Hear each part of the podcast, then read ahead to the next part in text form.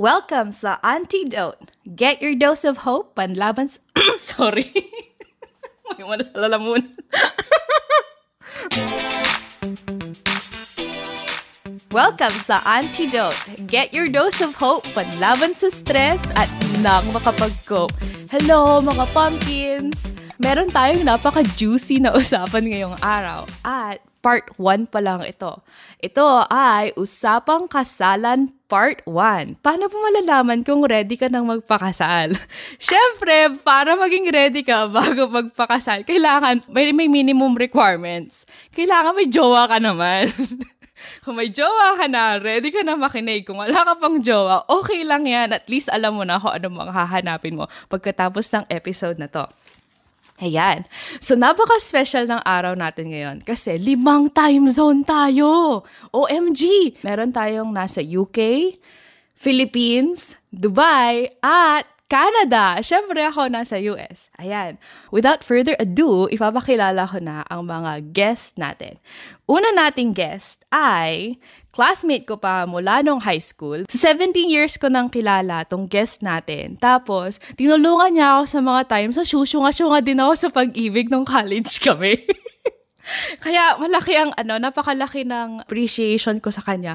Kasi kung hindi dahil sa kanya, syusyunga-syunga pa rin ako, di ba? What, that's what friends are for. Ayan. Ang guest natin ito ay si Owen! Hi, Owen! Hi! Hello sa inyong lahat at hello sa mga pumpkins dyan. Ang second guest naman natin ngayon, nakilala ko din naman nung college. Classmates din kami at sobrang wise palagi niya. At saka siya yung aming ate figure na tumutulong din sa amin pagka may mga decisions kami na parang alam niya yung parang alam niya nang malilihis ng landas. Tapos yun, hasabihan niya na kami in a very compassionate way. Ang second guest naman natin ay si Ate Angeli. She also, she's also also known as Ate Angge at Ate B. Hi, Ate B! Hi! And hello, everyone! Ayan. Ayan. Pangatlo. Oh my gosh. Ang pangatlo natin, ang pangatlo naman nating guest ay kilala nyo na siya. If you have listened to the previous episodes ng Limang Taon Part 1 at Part 2, specifically episode 6 and 7, ito yung kaibigan namin nagsyunga-syungahan ng limang taon. Welcome back, Alex! Hello, good morning, uh, good evening. Good evening everyone. Natawa tuloy ako doon.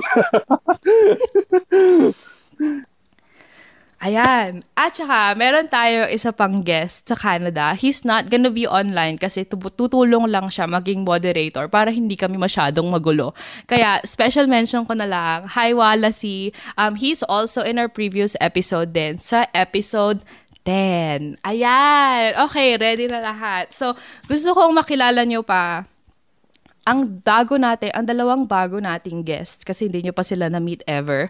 So, unahin natin kay Owen tapos kay Ate B. Okay, hi Owen. Can you tell us more about yourself? Hi, hello. Um, kaklase ko si Dayan nung high school hanggang college. Tapos, yung sa intro mo kanina, actually, saka ko lang naalala na tinutulungan nga kita sa kasyungaan mo dati. Wala na sa isip ko. And I think parang doon tayong naging mas close. Tama ba? Oo, oo. Kakaroon ka ng mga kaibigan sa mga panahong sobrang syunga ka. diba, Alex? Naalala. Grabe. So, magkaklase kami ni Den nung college. Tapos, pagka-graduate, siya pumunta na ng US. Tapos ako nag-work saglit sa Pinas. Pero ngayon, nasa UK na ako. Tagal ka na sa UK? Gano'ng katagal ba? Since 2018. So that's Ah, medyo years. matagal na din. I've been married since 2019. So, LDR ng almost a year. Tapos ngayon, magkasama na kami ng wife ko dito sa UK. And working kami parehas dito. Kasi mag-isa akong pumunta dito nung una. Tapos, mga nine months. Tapos umuwi ako for, for wedding. Tapos, ayun, inasikaso mga papel. Bumalik ako dito habang nag-aasikaso siya ng papers. Tapos, pumunta rin siya agad dito after few months nung okay na yung papers. Ay, sila pala, specific silang guest kasi mga married na kami. So, si Alex na lang yung hindi pa married. So, ang mga tips naman ko niya sa amin is very qualified advice. Ayan, next naman natin si Ate B. Ate B, can you tell us a little bit more about yourself? Most of my friends sa nung college, Ate B ang tawag sa akin. But um, some co-workers, some colleagues um, usually calls me Angie or Angge. So anyway, um, ako yung nandito sa Pinas and I am currently working as a college instructor in a university here in Pangasinan. So I've been married for almost five years. And um, since mag-boyfriend, girlfriend kami ng husband ko, up until now, LDR kami. uh, because of uh, the nature of his work naman. Classmates tayo since second year or third year in uh, college. Pero naging close ata tayo third year na during affiliation.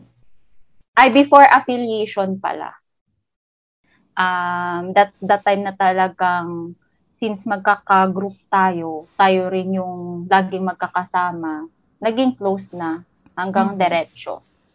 Mm-hmm. Ayun. And kaibigan ko rin po yung syunga. Kaibigan naming lahat yung syusyunga Kaibigan mo namin. Ayan, dahil nabanggit na natin yung syunga. Hi, Alex! Hello. Hello, everyone. Good evening dito sa ano sa place ko and then kamusta kayong lahat? good day sa every, uh, good day everyone. Uh, currently working dito sa UAE and then three years na rin hindi nakakauwi. so ayun, LDR kami ng 3 years na ng ano ko, ng GF ko. So sana matapos na yung COVID. And then yun, looking forward naman uh, uh, from the past na dun sa ano, dun sa last na interview, hopeful, uh, hopefully na na-appreciate ng iba or nakaano sila, uh, nakakuha ng idea kung paano sila maki, uh, parang alam mo yun, magi-give up kumbaga. Ano mag-give up? Paano mag-let go? Up pag na.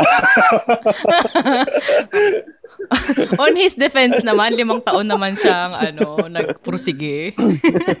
Wait lang, um, ano, um, commercial muna, may isi-share ako. Hindi lahat ng naghihintay ng 5 years eh uh, walang kabuluhan. Kasi yung yung sister-in-law ko, yung boyfriend niya ngayon, hinintay siya ng 5 years. Sinabi talaga oh. nung boyfriend niya ngayon, nahihintayin siya after graduation and after sila magka-work. Ngayon sila na. Aww. Sana all. Buti pa siya. Yung, yung nga yung, nunahan mo ko to, sasabihin ko sana eh. Ayun lang, commercial lang yun. Well, hindi lahat. Nung iba, nabibigo. hindi hindi all hindi Wala all. Si Wallace po yun. hindi all. Kala ko si Wallace di magkasalita eh. Na-trigger siya magsalita. Thank you, Wallace. Ayan. Ano, ay Alex, meron ako, ano, meron akong yes or no question para sa'yo. Oo. Bago tayo mag-umpisa, gusto kong tanongin si Alex, ready ka na bang magpakasal? Yes. Ayan, yay! Tingnan natin. Okay, tingnan natin kung mga checklist ni, uh, ni Alex ay ready na. Ayan. Umpisa na natin ang ating discussion, ang deep discussion about wedding. So, ang mga kasama dito is ako, ako naman, fa- magka five years na din akong kasal. So, si Owen, three years ng kasal. Si Ate B, magka five years na din kasal iba din yung mga path ng kasal namin, magkakaiba. So, siguro ev- eventually, mapag- madidiscuss din natin yan kung ano yung mga options niyo. Pero, umpisahan natin sa kung paano nga ba talaga malalaman kung ready ka nang magpakasal. So, ang first question natin is, ano ba ang dapat na paghandaan mo? Ano ba yung mga bagay, mga factor sa buhay na dapat ready na para masabi mong ready ka nang magpakasal? Ayan. Sino unang sasagot? Yung unang kinasal, syempre. Yung nagyaya. Ay, Kung nagyaya. si Dayan yun. si Lola B yun. Actually, ako, meron talaga akong original checklist before. Mm-hmm. ang gusto ko, syempre, um, both kami working. Mhm. Kahit sabihin natin na, kasi we can't say na kahit may work ka, financial stable ka na. Uh, there's a big difference between having a work and financial stability, 'di ba? Ang gusto Mhm. ko lang naman kahit hindi pa financial stable, at least may work kami pareho. And we are both responsible. And ang isa pa sa ano ko, sa, nasa checklist ko is sana um, may bahay na muna. Okay. Yun yung may bahay muna kami. Parang magpapatayo muna kami ng bahay. Before ikasal, Ate B. Yes, before ikasal. Yun sana yung ano, nasa original checklist ko. But ah nung ikinasal kami, pareho naman kaming working. Yun lang hindi ko na hindi ko na-achieve yung sana may bahay na kami. Nung hindi na-achieve, parang ano sa tingin mo? Parang ganun ba ka-importante yun o okay lang kahit wala din, kahit wala din muna? Ano, kahit wala lang din kasi pa, bakit mo bakit mo pipiliting i-achieve yung isang bagay na hin- na alam mo naman na hindi nyo pa kaya hindi nyo pa kaya sa ngayon, 'di ba? Mm. Kaya sabi ko, ay okay lang naman 'yan. E di sa mga susunod na taon na lang. Ganun yung ganun na lang yung mentality ko. Kasi pwede ka namang mag mag or pwede ka namang mag-compromise if you really Mm. wanted to get married dun sa dun sa desired na timeline mo, pwede ka namang mag-compromise. So, yun yung ginawa ko, nag-compromise. Pero alam ni ano yan, alam ni kuya to, na may mga ganito ang checklist. Actually, hindi. O, ngayon, di rin niya Ah. narinig kasi tulog siya. tulog na siya. Ikaw naman ba, Owen? Okay. Ikaw, Carrie. Owen, may, may naging checklist ka ba? Um, hindi ko nilista, pero may different factors kasing i-consider kapag nagpapakasal, di ba? Unang-una, emotionally. Okay. Kasi, alam mo yung feeling na ready-ready ka na, na hindi mo ma-explain, pero alam mo siya na. Ganon. Yun yung part na emotionally, na ready ka na. Kasi, pwedeng may boyfriend, girlfriend ang isang tao, pero yung hindi pa niya na kikita yung sarili niya, na tatanda siyang kasama yung isang tao, hindi pa ready pag ganon. Mm. Pero darating sa point na parang alam mo na sa sarili mo na siya na talaga. Ganon. Tapos, mentally, um, closely tied with emotions. Parang dapat nasa tamang mindset ka na, hindi yung puro emotion lang. Kasi pwedeng emotion lang yung pinapairal mo, tapos hindi mo pala iniisip kung ano yung magiging kalagayan nyo kapag ah, kasal na kayo. Ganun. So dapat mentally ready ka rin. Financially, malaking factor. Mhm. Kasi Aha.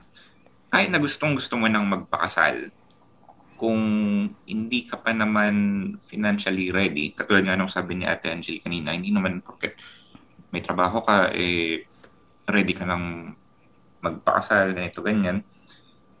Lalo na kapag nurse sa Pilipinas, karamihan, di ba? Yung sahod nga, kulang pa para sa sarili. Paano ka pa mag-iipon ng pangkasal? Paano ka pa bubuo ng pamilya? So, malaking factor yon na kailangan pag-isipan. Depende pa kung saan kayo magpapakasal. Kung mayor lang, mass wedding, or gusto mo ng church wedding na simple, or church wedding na magarbo. Tapos, pinakahuli, situationally, dapat ready din. Mhm. So, kung tulad ngayon, kung sakali hindi pa ako kasal tapos ngayon kami nagbalak magpakasal, which is pandemic, hindi pa ready. Kasi Mm, mahirap okay. magpakasal ng pandemic. Lalo kapag andito ako sa UK tapos asawa ko is nasa Pilipinas pa. Like, yung situation ni Alex ngayon, di ba? Oo. Nasa abroad siya. Yun din sana sasabihin ko to, Lele. Oo, Tama. So, oh, kung- hirap, sobra. kapag LDR, tapos hindi makauwi, kahit na gaano ka ka-ready, ng emotionally, mentally, financially, ready ready ka na, kahit dami-dami mo ng perang budget pang kasal, hindi ka naman makauwi. Physically, hindi ka makapunta doon para magpakasal. Hindi naman pwedeng online. So, hindi rin pwede. Actually, may pinsan din ako. Nagbalak siyang magpakasal after sana nung kasal ko, nung Mhm. 2019. So, nagbalak siya 2020. Mhm. Planado na lahat. May mga ano na sila, event coordinator, tapos yung mga Yung resort. location, gano'n, reception. reception. Meron na. May venue na sila, nakapili na ng simbahan, tsaka ng mga motif, ito ganyan. Eh kaso 2020 biglang dumating ang pandemic. So kahit na gaano kahanda sila, especially financially, kahit nadadagdagan pa lang nadadagdagan yung budget nila, hanggang ngayon nag, nadadagdagan pa rin yung ipon, pero hindi pa rin makapagpakasal kasi nga pandemic, tapos hindi makauwi ng Pilipinas. So, yun yung different Mm. factors na kailangang prepared ka or dapat ready bago magpakasal. Okay. So, so far, sa mga nasabi ni Ate B tsaka ni Owen, ang sabi ni Ate B, kailangan may work. Ayan. Tapos nabanggit din ni Owen yung may kailangan, iba yung, iba yung may financial, may somewhat may financial stability na din. Sabi din ni Ate B, kailangan responsible na daw sila sa isa't isa. Tapos, um, emotionally stable, emotionally dapat, uh, emotionally, mentally, at saka situationally, dapat set na din daw, sabi ni Owen. Siguro ako parang parehas na din eh. Makikijoin na din ako sa listahan ninyo. Um, so siguro sa sinabi ni Owen kanina, yung parang emotionally parang alam mo nang ready ka na, na hindi mo din ma-explain. Um, ako din naramdaman ko yun nung parang, kasi LDR kami ni, ni Dimples, four years. Tapos parang yung time na yun, parang at that point, sawang-sawa na kaming magkahiwalay kami. Tapos yun yung parang ready na kayo na talagang magkukommit na. Kasi ano na yun eh, parang alam na namin sa sarili namin parehas. Well, para sa akin, alam na namin parehas mabuhay ng ano, yung independently na parang ay siguro naman, 'di ba? Parang at this point kaya na naming maging magkasama kasi kung kaya niya mabuhay independently tapos so so do I then siguro 'di ba parang at this point kaya siguro naman kaya na naman namin magkasama tsaka naka, yung kasi nga LDR nakakasawa na ding magkahiwalay kayo ang hirap kaya kinasal na kami. Bata pa ako nung kinasal ako kaka 24 ko lang. Pero kinasal na kami. Ayun. Eh, tas so far okay naman. So ayan. Mag-ride on ako dyan sa mga yan. Ah, dagdagan ko na lang kay ano, kay Owen. Ah, yung kay Owen, yun, yun nga yung situational eh. Yun nga, ako na lang yung ako na lang yung example nun. Kasi yun nga, ang situation talaga ngayon, parang yun, nakapagpaalam na rin ako sa manager ko sana na uwi ako this year for proposal and then after nun, nag, yun nga, tuloy-tuloy yung lockdown, pati yung travel ban, extended ng la, ano, extended lagi. Ayun, ang hirap. Tapos, tapos three years pa na, ano, na LDR. Ah, parang dito lang kami nakikita sa may ano video call lang. Sobrang hirap talaga. Tapos yung plano na ano, kasi ang napag-usapan na sa bahay, parang ganun. ah pag-uwi, parang pirmahan sa mayor or dito kami magpapakasal sa ano, sa place ko. Yung nga lang, hindi lang matuloy-tuloy talaga kasi yun nga, pandemic. Ang hirap talaga. Tapos sa ano, ang daming hinahanap kasi na kumbaga sa consulate, parang kung dati parang ilang papers lang, ngayon na naman parang may karagdagan. Tapos yun nga, isang policy na naman dito, kailangan ano, parang pasok yung salary mo para makuha mo yung yung ano, yung family mo or yung fiancé mo ganun. Mm. Kaya yun Mhm. nga, uh, financial tapos uh, situation sobrang hirap talaga, especially pag talagang malayo kayo. Tapos yun, yung isa pa, yung ano, kung gusto mo nga umuwi, parang sa akin, sa part ko, yun nga, lagi mo, lagi mo ipaparibok lagi yung ticket mo para at least y- pag may opening na ng ano, flight, yun, ah, matawagan ka ng, ano, ng airline kung pwede na ulit. Kaya sobrang hirap talaga. Mm. Ang gastos ha, no? Sobra, sobra. Di ba, Fred, dagdagan mo na yung dagdagan yung budget mo. Magarbong Ipunin mo na lang muna, Alex. Ano Ipunin mo na lang muna. pag-ipon ngayon, pag uwi ng Pinas, ubos. Buong barangay na ang bisita mo. buong barangay. Hindi buti na nga lang din yung parents niya ano eh. Uh, okay na sa kanila yung ano, kahit na civil lang. Kasi yung parents na rin niya yung nag-open na wag na wag kung pwede, wag na yung ano church wedding kasi sobrang mahal daw. Uh, sabi nila, mm-hmm. kung kami sa inyo, sabi nila, mag-civil na lang kayo at least yung ibibigay na regalo na financial, at least magagastos yun after ng kasal, sabi naman nila. Kaya, yun, thankful naman ako doon na yung parents niya is underst- uh, understanding sila masyado kung matapos yung pandemic, tapos ano yung mapagpasya nyo, sige, dun kami, sabay naman nila. Kaya yun, wala, wala naman problema. Ang hirap pala, nakalimutan ko yung part na yung sa yung sinabi mo Alex na yung magpaparibok ka na magpaparibok ng flight. Uh, ang mahal nun. mahal. Ang mahal. Sobra. Ang, naka, ang nakakainis lang, pag naka-ready na yung ano, yung ticket, biglang ano na naman, extended yung travel ban. Ayun, rebook ka ng rebook, pupunta mm-hmm. ka ng, uh, kailangan mo silang i-message lagi na, ayun, parang kung pwede lang i-refund na lang. Kaya Kaso, nga, uh, no? pag i-refund mo naman, parang hindi hindi mo na makukuha ang buo yung pera eh. Parang oh. ano na, oh. ilan uh, ilan ba yung bibigay sa iyo? Parang may kaltas na pag binalik sa iyo. Dahil nabanggit ni Ate B yung part na bahay muna at nag-compromise siya, meron pa bang iba dito na nape-pressure na magkabahay din muna bago magpakasal?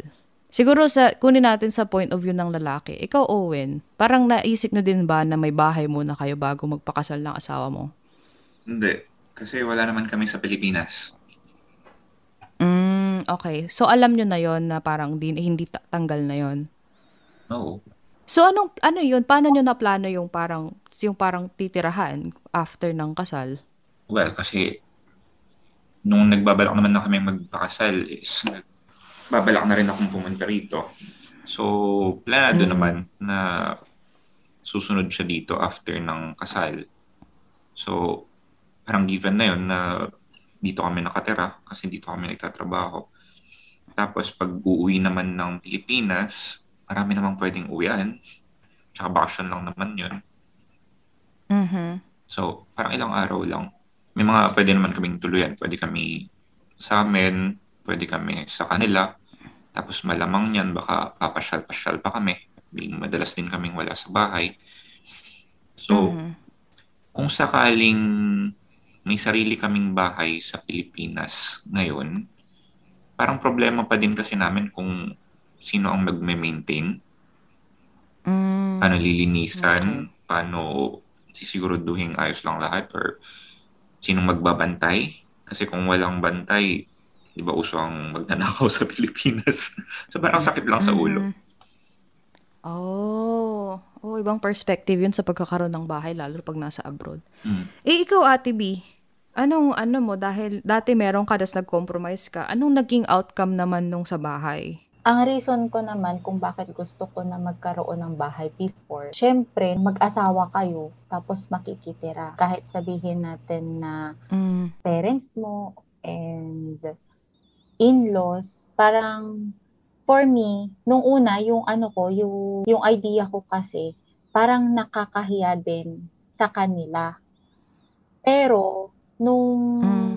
Mm-hmm. um, kasi yon yung ano yung sinabi kong mga mga yung checklist ko ano pa yun eh dati pa matagal ah uh, matagal na pero mm-hmm. nung ano naman nung nakilala ko naman nakilala ko naman yung parents ni hubby okay naman sila pala kaya yun yung parang doon ko na rin na push na ay doon ko na rin naisip na ay pwedeng pwede akong mag-compromise. Kasi sila na rin naman nagsabi and yung mom ko na rin, na, parents ko na rin nagsabi na hindi naman kailangang i-push muna. Kasi syempre kapag pag bagong kasal mm-hmm. ano mm. ang ang usual na ano we need privacy. Ganyan.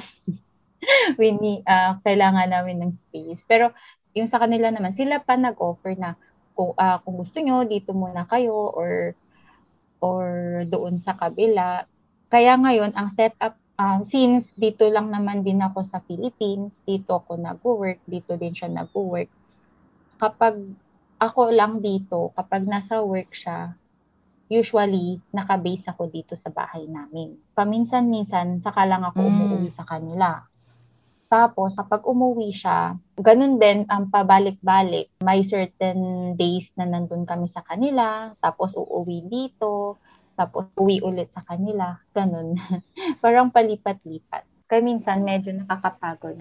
Parang ano nga, parang may misconception kasi na kailangan pag bagong kasal. Parang lahat kailangan bago, kailangan may bagong bahay, may bagong kotse, may bago lahat. Tapos hindi Ay, hindi pala totoo 'yun, 'di ba? Wala ka nga pera eh. True.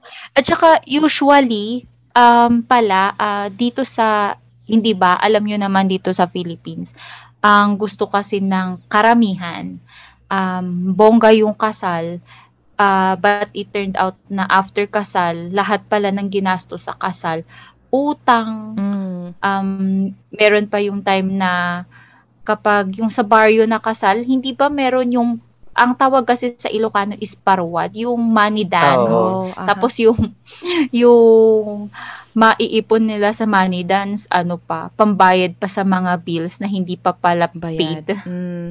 Mhm. Oo. Yes. Walas, tama. Parang pabunggahan ba, kumbaga.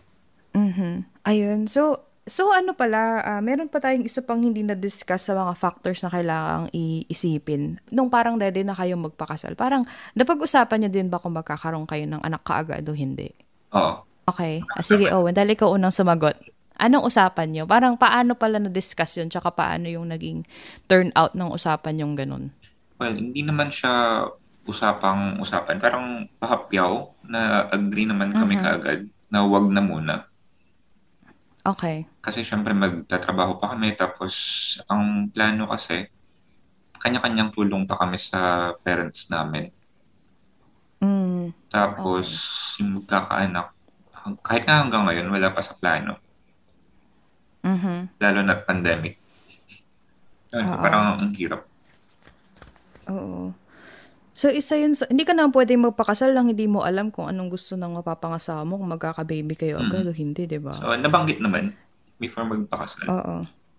Pero dahil agree naman kayo, parehas naman kayo ng mindset, yun na kailangan masyadong i-discuss. Mm. Okay. Ikaw naman, Ate B. Kami, oo, gusto na namin agad actually. Pero siguro sa timing na rin, laging wrong timing actually. siguro hindi pa perfect time hang ah, up until now. Kasi 'di ba syempre, lalo na last year, um, pandemic, ang daming lockdowns dito sa Philippines. So hindi siya ideal ah right now. Quarantine feels. Kaya, so, um, ano lang, ano? Qua- Sorry, hindi ko quarantine narinig. pills daw, sabi ni Alex. Quarantine. Tsaka siguro, hindi rin talaga siya, ano, hindi, hindi pa talaga pine-permit ni, ni, ano, ni God. Kasi ang daming, ano, every time that we are planning, may nangyayaring iba, it, nagkakasakit ako, or siya, nagkakasakit. One time, na-confine siya. Mm. Kaya yun. Tsaka ngayon kasi hindi hindi na rin namin ang naisip namin wag na muna siguro magbahay na rin this year. Plano na namin na magpatayo na muna ng bahay. Oo. Para ano, ate? Para, para makatumbling ka ng malaya.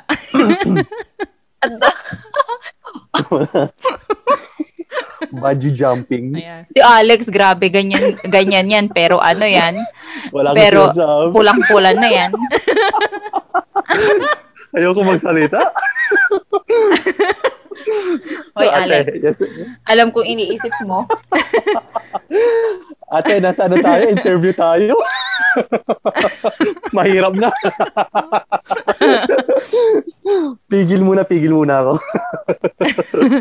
Walang yaka, Alex. Ayan. So, ayun, no? Um, so, si Ate B, gusto talaga magka-kids. So, si Owen naman, ayaw din magka-kids. Kami din parang ayaw pa rin ayaw magka, magka-anak. eh. Tas parang, madami pa kasi yung gustong gawin sa buhay. Feeling ko kasi, napag-usapan din ay pahapyaw lang. Gusto magka-anak.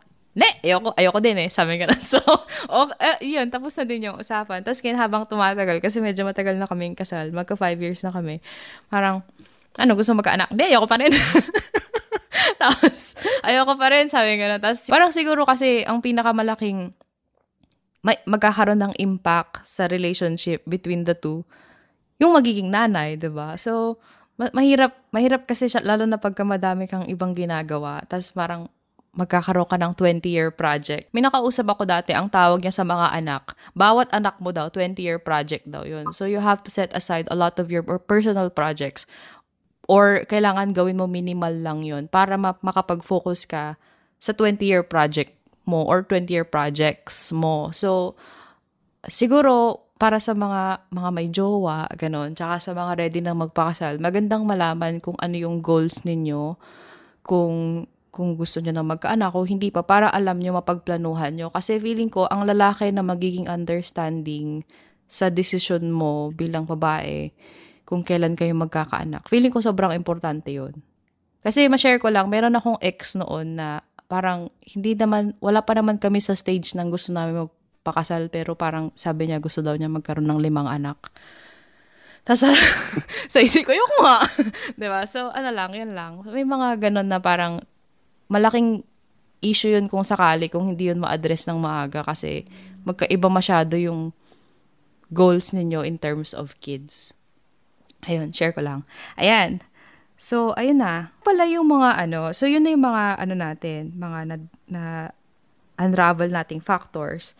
So, i- ano ko, i-enumerate ko ulit. So, work, kailangan may work na, kailangan meron ng some financial stability, kailangan responsible kayo um, parehas kayong responsible, um, kailangan emotionally, mentally, situationally stable, tsaka at least may discussion na lang about, like an overview about kids. Um, so, kung kunwari, yung mga pumpkins natin ngayon, um, wala pa silang jowa, or meron silang jowa, tapos parang ready na sila, marami ng factors na ready. Tapos, ano yung pinaka, pinaka kailangan nilang i-make sure na meron yung mag, yung partner nila para makasal sila. Meron ba kayong ganun noon? Na parang yung parang kasi hindi mo hindi ka na makakakuha ng 100% match, 'di ba? Sa gusto mo, sa ideal person.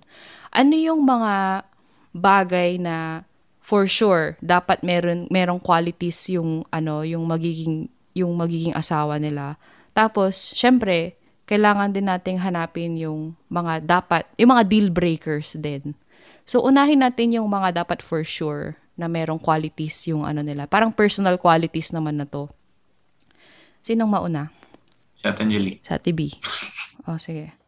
Ikaw, Ate B. ano yung mga personal qualities? Nanahimik ako.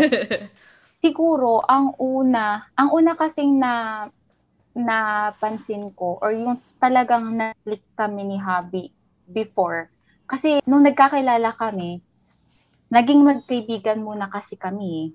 Hindi yung parang ligawan stage agad.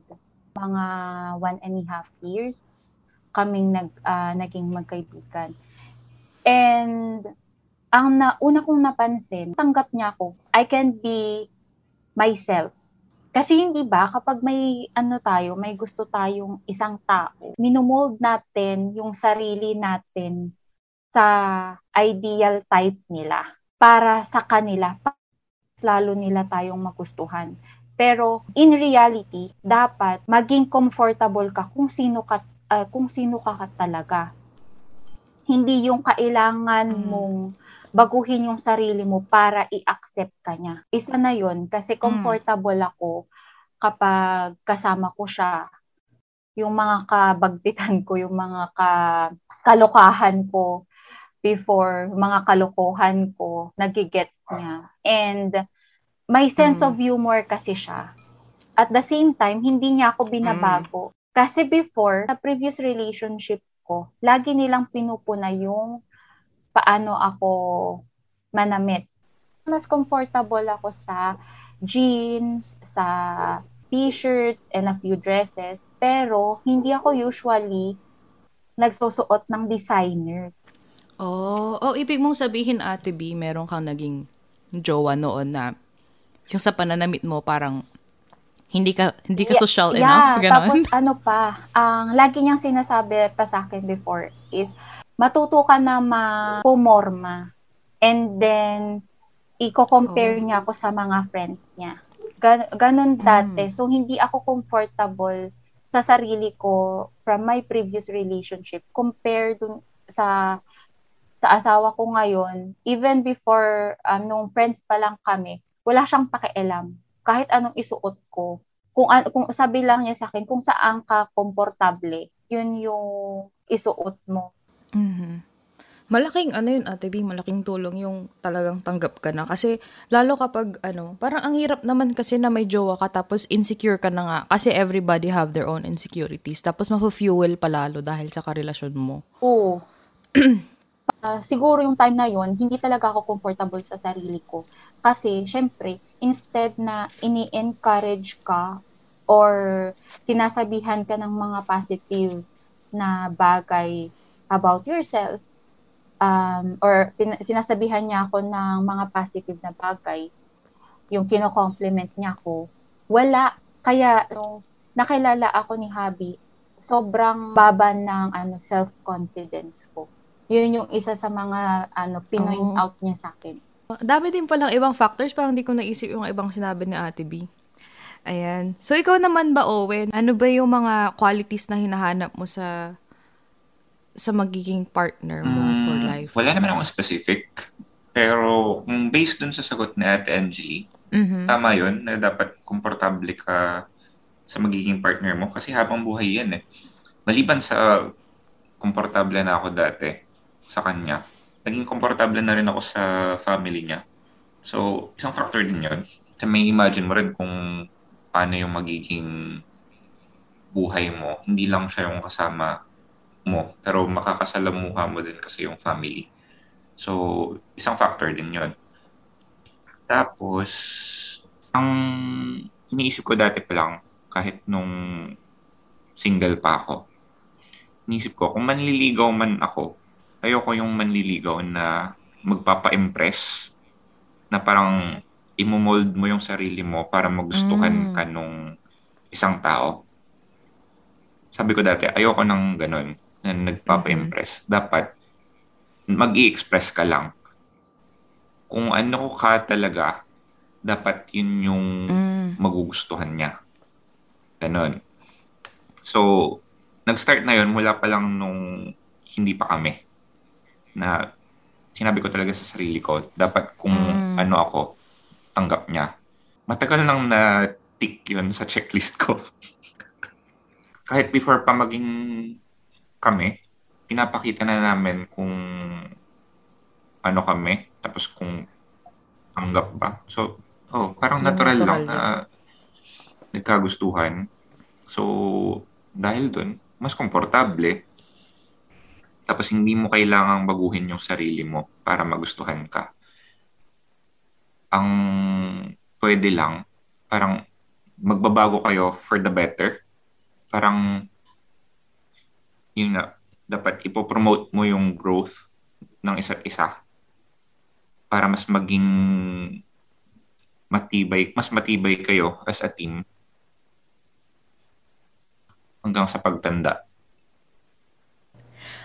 Ako, dahil si Dimples, dahil classmate namin siya, friends na din kami nung una. So parang di na, komportable na ako kakain ako madami, kahit sa harapan niya, okay lang, kahit mga ako malakas, okay lang.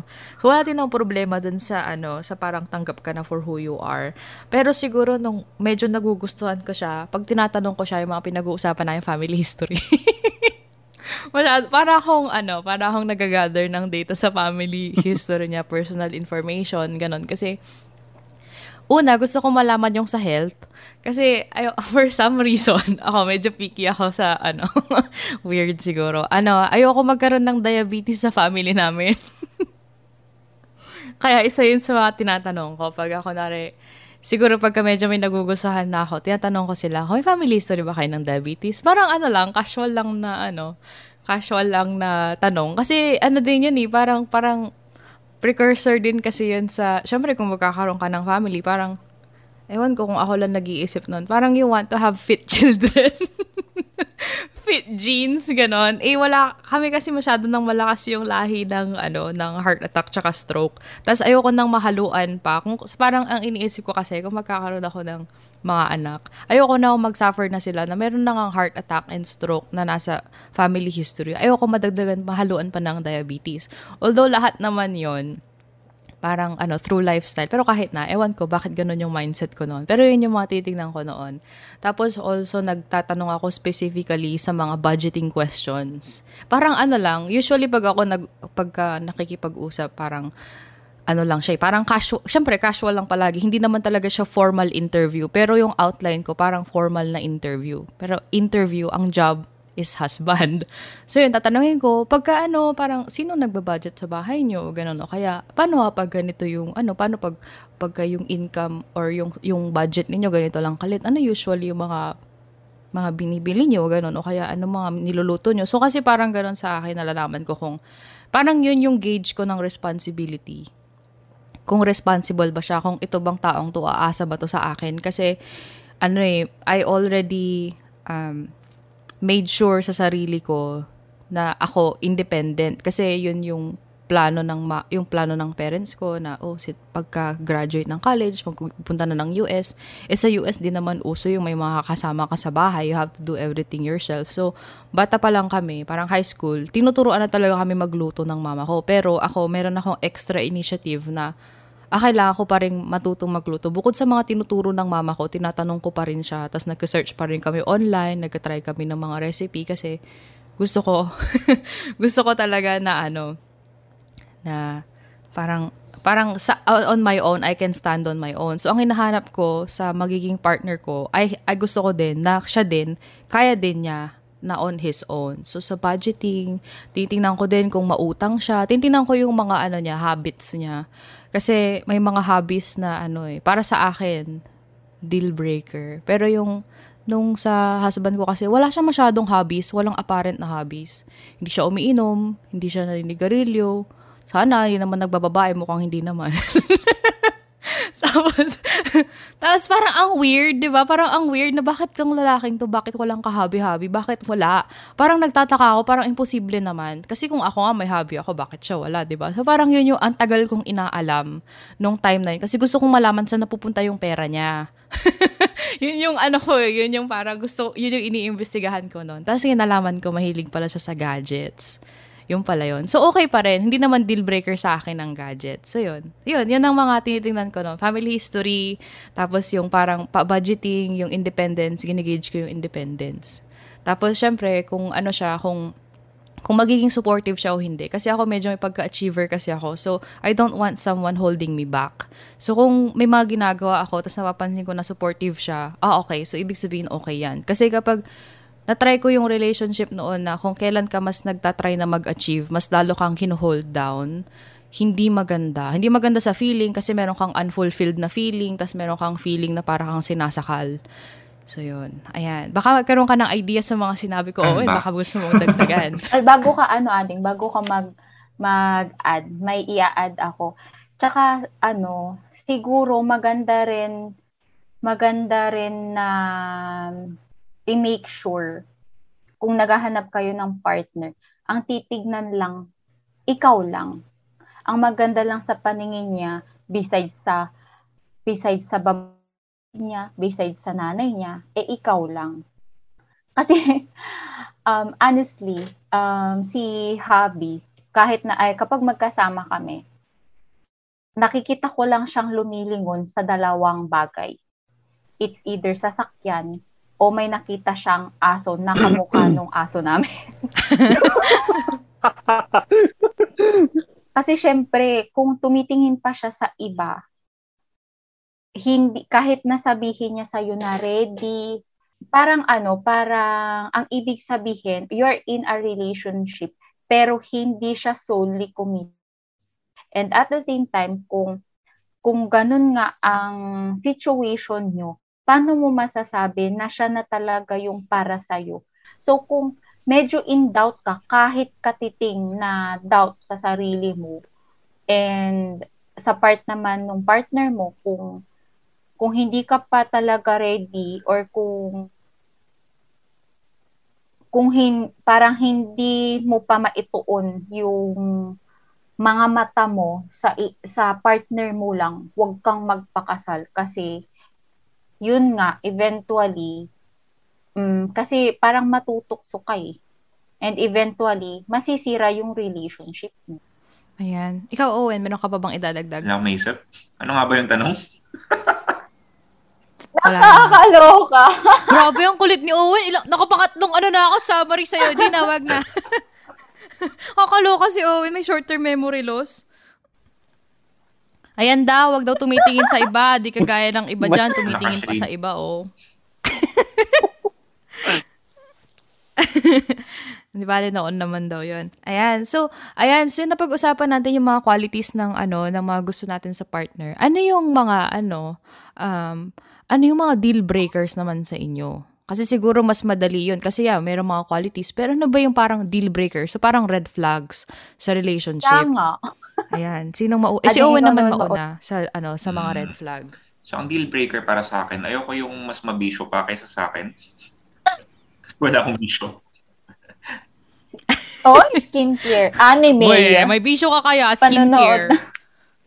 ha? skincare. Oo. Kasi ayoko yung yung totoong bisyo naman. ayoko nang naninigarilyo, syempre, pinakauna.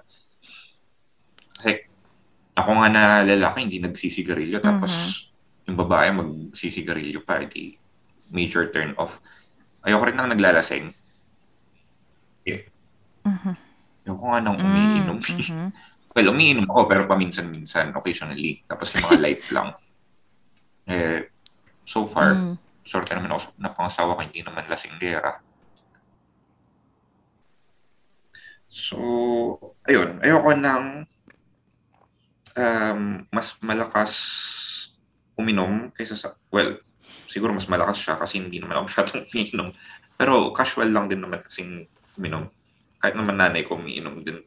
Mga wine, ganun, mga ladies drink. Um, ano pa ba ang mm-hmm. deal breaker? Ayoko ng masyadong magastos. Ang mm. isa sa mga nagustuhan ko sa asawa ko is okay siya sa mga cheap na bagay. I think in a sense, parang pareha sila ni Ate Angeli. Mm-hmm. Kasi ba, yung kwento niya kanina na uh-huh. sinasabihan siyang bumili ng kung ano-anong branded. Mas cheap. Mas gusto pa nga niya eh parang kapag bibili siya, dapat yung cheap at the same time maganda. Yun ang pinipili. Mm-hmm. Or kung yung ano ba, uh, kung branded man, yung naka-sale.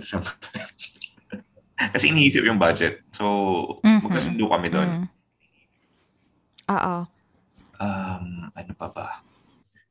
Isa pang bagay, syempre, um, yung pakikitungo niya sa family ko. So, kung okay siya sa family ko, komportable mm, okay. siya sa family ko, wala siyang reklamo o kung ano man. Kasi di ba sa mga ibang nag-aasawa, usually, yung babae, ayaw tumira sa bahay ng lalaki kasi hindi sila magkasundo ng family. So, malaking factor yon mm-hmm. Since yung napangasawa ko, okay siya sa family ko, komportable siya kapag nasa bahay, ganun. Tanggap niya yung family ko, tanggap siya ng family ko. So, it's a good thing. Kung ayaw niya sa mm-hmm. family ko, ang dami niyang sinasabi, ay ayoko dyan kasi ganito, ganyan. Na katulad ng mga ibang nababalitaan ko or alam niyo mga napapanood natin sa mga um, telenovela ng Pilipinas na usually, di ba, mag-aasawa, uh-huh. babae at lalaki, tapos yung babae, hindi niya kasundo yung parents ng lalaki. Ayoko nang ganun. Mm-hmm. Yun lang. Nag-iisip din ako na ano kaya Akala ko may susunod pa. Eh. Kaya nga eh. Kasi yung ano niya eh, parang biglang tumaas. Tapos, yun lang, yun lang pala yun. okay. Thank you, Alec. Ay, thank you, Owen. Um, si, ano, si Ate V ka, Ate V. Anong, anong mga oh, oh, ano, ano deal breakers mo? Medyo may nabanggit anyway, ka na um, kanina um, eh. Dagdag ay, um, ano ako, agree ako yung kay, doon sa sinabi ni Owen na dapat magkasundo sila ng family. Family ko. Ko, ay nako, i-compare ko na naman si ano. kasi before, um, nakilala ko, pero yung mom ko kasi hindi nagkukwento. Yun pala, hindi niya bet, hindi niya gusto kasi um, nagpunta na rito sa bahay a few times. Pero, hindi niya masyadong kinakaus, hindi niya masyadong kinakausap yung mom ko tsaka yung daddy ko. Bale, tahimik lang siya. O, opo, ganun lang. Yung sasagot lang. Pero yung, ang gusto kasi ni mami ko, kailangan siya yung mag-effort na ipakilala yung sarili niya. Hindi, hindi dapat ako ang nagpapakilala sa kanya. Dapat din tignan kasi kung maganda yung pagtrato niya sa mama niya, sa family niya. So kung hindi maganda yung trato niya sa nanay niya, ang ibig sabihin kapag nag-asawa kayo, kapag nagpakasal kayo, kung ano yung trato niya sa nanay niya, ganun ka din niya tratratuin. Ayun. Mm. Um, another one is irresponsible, lalong-lalo na sa pera. How, Ate B? Kasi, ako kasi, hindi ako masyadong magastos. Meron minsan nag splurge kasi syempre babae tayo. Kailangan mo ring mahalin ang sarili mo. Mhm. Pero yung tipong hindi ko, hindi ako magagastos ng sobrang mahal just to impress my friends. Hindi hindi ako hindi ako manlilibre kung kung hindi ko naman kaya. So, ang gusto ko, ganun din yung magiging partner ko. Eh kung irresponsible siya sa pera, napaka-red flag, napaka-red flag nun. Especially kung siya yung may trabaho, tapos uutang pa siya sa'yo na estudyante. Di ba? Oh, ah, red flag nga talaga Mhm. yun. Kaya ano, napaka, yun ang isa rin sa mga tinitignan ko, yung sa responsibility sa pera. Kung marunong siyang maghawak ng pera. Kasi siya ang lalaki eh.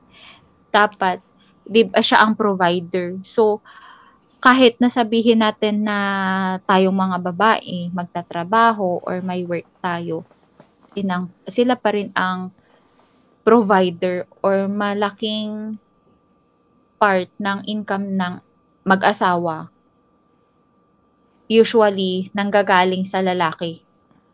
For ay sa ano ko ha sa sa sa akin sa part ko sa sa amin kasi hindi ko naman sinasabi na Mhm. applicable to sa lahat. Pero gusto ko rin na hindi kailangan na ako ang magba-budget. Hindi kailangan ako ang maghahawak ng pera niya. Hindi kailangan kinokontrol ko yung mga gagastusin niya. Ang gusto ko, alam niya. Alam niya yung, alam niyang disiplinahin yung sarili niya. Yun nga, ah, ayoko sa magastos talaga. Especially kung sa mga walang kabuluhang bagay. Mhm. Um, Mm. Another is sinungaling. As Ay, ay, ay. Mm, juicy. Sige ate, explain. Tell me more. sinungaling ayoko Alex. ng sinungaling.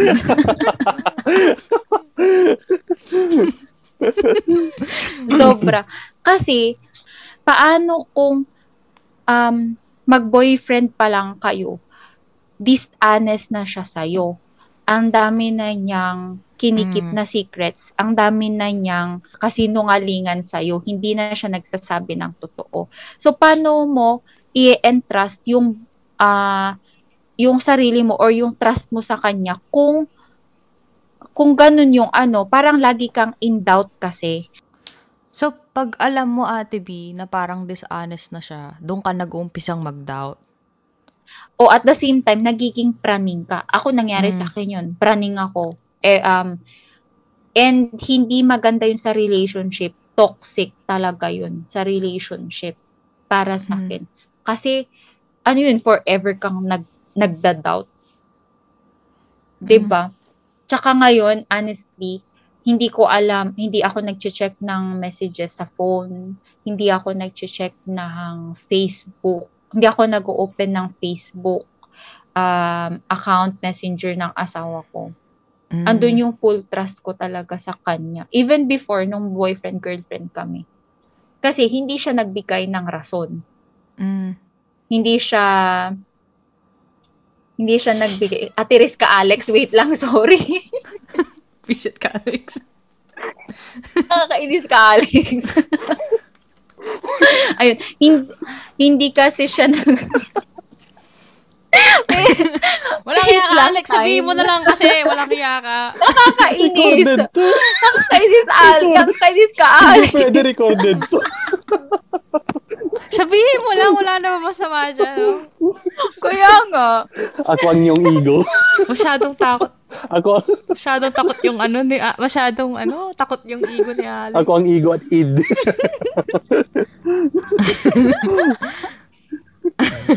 At na ba ako? Kainis ka, Alex, na wala tuloy ako. hindi ka na, sabi mo, Ate B, hindi ka na nag, ah, ano, yung hindi mo chinecheck yung Facebook Messenger tsaka ng email ng asawa mo kasi wala siyang binigay sa yung parang, parang time Ay, hindi siya nagbigay parang ng rason Mm. na mag eh, para mag-doubt ako sa kanya. Compare Mm. nga doon sa previous relationship ko. Ayan, kino-compare ko talaga. Hindi na wala naman akong ano, hard feelings, wala naman ako sama ng loob doon sa isa. Pero um for the sake of discussion, ito Mhm. yung kasi vlogs eh. Kapag binigyan ka na ng doubt or binigyan ka ng rason para mag-doubt, mag-isip-isip ka na. Mhm. Huwag mo nang ituloy. Yeah. Kasi in the long run, ikaw lang din ang ma ah, ang mahihirapan kapag nagtagal kayo. Pero kunwari sabihin mo 3 years kayo. Sa 3 years na yon, two and a half years in doubt ka sa, ma- sa lahat ng ginagawa niya. Mag-isip-isip ka na. Huwag mong sabihin Mhm. na, ay sayang kasi yung pinagsamahan namin, sayang yung Oo. ah, relationship, yung nag yung nag-invest ka ng time, ng Mhm. ng effort para mag-work yung relationship. Baka naman ikaw lang ang nag invest tapos siya hindi. Totoo nga, Ate B. Alam mo, feeling ko madaming ganyan na relasyon na humahaba kasi nang ihinayang sila sa in-invest nilang time. Ang hirap. Ano, Mm-mm. kasi may mga times na, oh, oh, nag-invest ka ng time, pero hanggang kailan ka mag invest ng time para doon? Parang si Alex lang. diba? Parang Oo nga. wow. nag-invest siya ng sobrang daming time. Buti na lang talaga nag, ano, nag-let go na din siya. Kaya nga, buti na lang nauntog. Diba? Grabe. Ayun. Ayun, kasi kung ang iisipin mo, kung ang iisipin mo kasi yung nasayang na oras mo, isipin, mas isipin mo yung mga susunod na taon na siya ang magiging kasama mo. Mas Mhm. pipiliin mo bang um, isacrifice yung forever mo, yung lifetime mo, kesa naman yung mga, yung tatlong taon, yung limang taon na nasayang mo. Lipas na Mhm. yun eh. Huwag ka nang manghinayang doon. But instead, um, kailangan, ah, kailangan isipin mo yung future mo, isipin mo yung sarili mo. Kung Mhm. yung taong yun ba, eh, magiging looking forward ka everyday na makita, magiging masaya ka ba sa feeling niya. Parang Mhm. gano'n. Oo. Tsaka walang sense kausap. Isa yun sa Ah, mga oo. ayoko. Deal breaker Hindi yun. ko- Mhm. Oh, hindi ko nga alam kung bakit um, nasabi mo nasabi mo na rin sa akin nun Lola B na nagda-doubt ka kung bakit Kay kung anong tumagal, nakita ko oo. kay ano tumagal kami ni ano. Mm-mm. Kasi actually wala tala, wala ding Agree. sense kausap. Yeah, ito lang ano ko lang parang mabilis lang napahapyaw. To kasi ano si Ate B, meron siyang na jowa na kilala ko. Tapos alam ko talaga na magkaiba sila ng brain brain waves. Tapos nung si Ate B, talagang naging jowa na ng matagal. Ganun So palagi din ako nagtataka na, ha? Nagtatagal sila, magkaiba sila ng brain waves. so, ayun. Parang ano lang, parang naloka lang ako doon. Pero kasi syempre, dahil bilang kaibigan, nagpaka-supportive, um, hinayaan ko lang si Ate B. Parang si Alex lang, hinayaan din lang namin. Parang ganon. Pero Oo, ano naman eh. din namin. Oo. Pero kasi si Ate B kasi, meron siyang si Ate Bessie na talagang, talagang hardcore, talagang kinakausap si Ate B. So meron, nang, meron na siyang parang, meron na siyang nakakausap ng seryosohan pagdating sa ganong bagay. So parang okay lang. Siguro kami kay Alex, hindi ko alam, siguro nagkamali kami. Sorry Alex, we failed you. Oo nga. Pero marami ka naman natutunan eh. ano, eh, ano ko dun, kahit na ano yung sabihin niyo, wala akong naririnig nun talaga. As in, alam mo yun, yung ginagawa ko lang yung gusto ko nun dati. Yung, alam mo yun, kahit na mali na eh, sipa rin ng sige. Eh, yung sabi nga ni Ate B, Nakakabulag daw ang love talaga. bulag na bulag. Sobra, ate. hindi lang bulag, pipi pa, bingi Sobra, pa. ate. Yung, yung five senses hindi gumana. Black out. Grabe. Mm, Ayun. Ah, ah, tuloy ko na ba, Alex? no, sige, ate. Sige po. Sige po. Joke lang. Um, ayun, um, kasi ang gusto, ang gusto ko sa ano, ang sa magiging partner ko, pare, pareho kami ng brainwaves. Um, ano, um, pareho kami na may future plans. Kasi, um, katulad ng sinabi ko, um, pwede akong mag-compromise. Pero gusto ko rin naman, may sarili din siyang gustong i-achieve. May sarili siyang, may sarili din siyang plano. Kaya, kaya, isa sa mga tinatanong ko before sa mga nanliligaw sa akin. So anong ano mo, anong plano mo after you uh, after we graduate? Oh. ina-assess ko doon, ewan ko ba kung bakit, ano nangyari sa akin nung college, nung yun. Kaya kung walang sense kausap, mag-isip-isip ka na, baka mamaya, ano, ikaw ang investment kasi magiging maganda yung trabaho mo or maganda yung trabaho mo Mhm. pala. Mhm. Um, ina-expect Totoo niya, ina-expect niya sa bahay na lang siya, ikaw na lang ang magiging breadwinner, ikaw na lang Oo. ang mag-work. Isang ano, um, commercial. Um, meron ako naging, ano rin, naging ex-boyfriend na nagsab na nurse na ako noon after ano after si Fre eh, si kakilala mo kakilala nyo nung college and before hobby meron ako naging ex na tinanong niya talaga ako al na kailan daw ako magka-abroad and padalhan ko Oh. na lang daw siya. Uy, yung mga joke na yun, half meant yung mga ganun. Oo nga. Actually, hindi siya nagjo-joke. Talaga? Sabi niya sa akin, sabi niya sa akin, um, kailan ka ba magka-abroad? Um, kung mag-abroad ka, mag-abroad ka na, ano na lang, um, dito na lang ako, dito na lang ako, um, padalhan mo na lang ako, sabi niya. Hmm. Ayun. Nakipag-break ako. Oh. Kapal daw na mukha Ay. sabi ni Alex na ayaw magsalita. Oo nga, bakit ayaw mo kasi magsalita, Alex? Recorded, ate. Send. Eh, ano ko recorded? Ito naman si Alex. naman. Pwede ka namang tanggalin. Parang Censored. hindi ko naman inedit yung ano. Ah, sige, sige, mamaya, maya. naghirap daw, naghi- naghirap daw si Lola B sa pag-i-edit. Ayun. Char. Nakakatawa kaya yung ano niya. Ayan. Meron Ayun, ka pa, Ate so B? far, May yun mga lang deal breaker ka? Yun na yun. Oo. Mm, okay. Yun lang naman. Okay. Ako naman siguro ang isa sa mga deal breaker ko ano, pagka tinatanong ka parang tungkol sa mga properties ng family. Doon ako medyo na ano, para ako naiilang. Pagka, bakit kailangang tanungin, 'di ba? Bakit kailangan ba't, ba't mo pinag bakit mo iniinteres? Kasi parang hindi naman, siguro, ewan ko, parang okay lang naman parang tanungin ka na, oh, taga saan ka, ganun. Tapos parang, yung, yung mga normal lang na questions, di ba, kung, magka, kung magkakilala na kayo, or Or kahit pa magkakilala kayo, parang siya yung nag-initiate, nag-initiate ng mga tanong na, so ibig mong sabihin may bahay kayo sa ganito, tapos meron kayong ganitong lupa, mga ganon, Oo, tapos may sasabihin siya mga barangay, ganon. Parang nakakaano, parang ang weird lang. Sa akin siguro, ewan ko kung weird, weird lang yun o talagang red flag lang siya. Tapos pag minsan, pag nagkakaroon kami ng conversation, tapos, ah, meron, kasi sila din daw, meron din daw silang ganitong property, ganon. Tapos binenta niya daw kasi, ah, ki- ano parang, kinuha niya na daw yung share niya, tapos binenta niya na daw yung mga crops, tapos yung mga puno doon, tapos pinagkaperahan niya, tapos wala na, parang dating, ano lang, example lang ah, kung kunwari yun, dating manggahan, ngayon hindi na, kasi inano na niya, pina,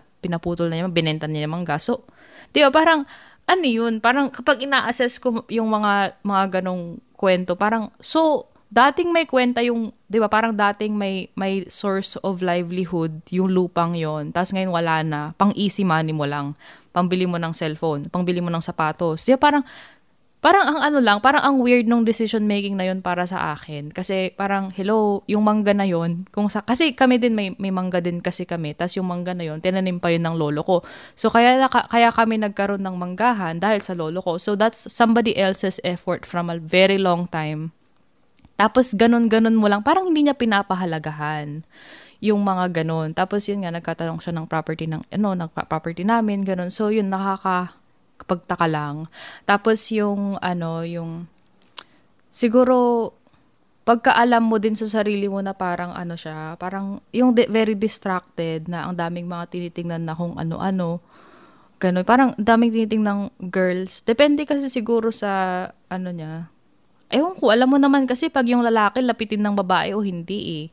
Kasi alam mo naman kung sino yung mga ano, parang example ko na lang si Dimples. Si Dimples kasi kahit na ano siya, kahit na mabait siya, hindi halata.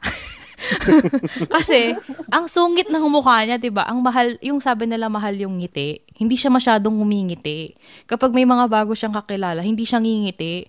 So parang akala ng mga tao masungit siya, pero mabait siya. Pero maganda 'yon na quality niya kasi nilalayuan siya ng mga girls kasi akala nila masungit siya. Tapos hindi rin naman siya parang mag, hindi siya hindi, hindi siya masyadong siguro hindi siya yung lalaking social butterfly. So yun. So, maganda yung ganon. Tapos, ano, siguro, ano pa bang mga deal breaker ko? Parang nabanggit niya na din kasi yung mga deal breaker, yung ano, yung sa inom, hindi siya umiinom, di na garilyo, di naman ng bababae. Tapos, ano, uh, diba? Yung ano, tol, yung dinadamutan yung family mo. Dinadamutan yung family. Oo. Isa rin yun. Yung parang... Paano? Explain mo, Alex. Parang yung, kunwari, parang yung, kunwari, yung, kunwari, asawa ko, ako, mapagbigay ako mm. sa family niya, tapos yung asawa ko, dinadamutan yung family ko, parang ganun. Isa rin yun na ayoko na ano, parang ayoko yun na characteristic ng isang ano, isang babae mm. or lalaki na ano. Kasi dapat give and take lang dapat sa ano, eh, relationship. Pero may mga iba kasi, usually sa Filipino culture natin, parang ayun, pag sumahod yung lalaki, bigay lahat sa babae, tapos kung kulang yung sahod na binigay, magtatanong yung babae, bakit asan yung ano, asan mm. yung iba? Tapos biglang sasabihin ng lalaki na, ay binigay ko yung iba sa family, sa magulang ko kasi ganito ganyan. Yun, bigla na oh, lang mag ano, yung bigla na lang magagal yung bab. Oo. Bakit bakit mo sila binibigyan ng ganyan? May may pamilya tayo, mm. ganito ganyan. Alam mo yun, yung yung parang pera lang na ano kasi hindi naman yung lalaki ng ganun yung asawa niya kung hindi dahil din dun sa family niya eh, na ano, nagpalaki mm. doon. Yung parang ano lang ba, yung parang automatic yun na kailangan mong bigyan Oo. din yung fa- yung parents mo kasi sila yung nagpalaki sa iyo eh. Pero may mga iba talaga na dinadamutan yung ano, family nung lalaki or nung babae which is napakapangit tignan. Oo, totoo 'yan. Oo. Mm. Oo. Tsaka ano Saka pa ba? yung ang gusto ng babae, um, nasa kanya yung hawak-hawak niya yung ATM ng lalaki. Siya lahat mm. may hawak ng ano, na hindi. Hindi ako ganun. Kahit kahit dati. Iba yung nahawakan ni ate. ano? Iba daw yung Ano? Hoy, Alex. recorded ka, ha? Sabi niyo pwede. Hey, joke lang.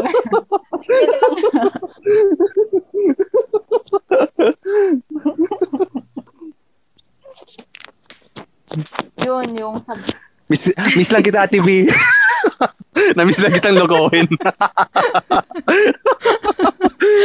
Kanin, alam mo kanina ka pa, nadi, nadidistract ako sa baka chat mo. Sa totoo. yung, ay, natawa na, natawa na nga ako dun sa ano ate. Natawa na nga ako dun sa nagsasalita ka, bigla ako nabasa yung chat ko. Biglang nawala sa ano yung focus. Kaya, alam mo yung, yung nagbabasa ako kahit na yung message, eh yung chat ni Owen, ganyan. Tapos bigla ako nabasa super sayang.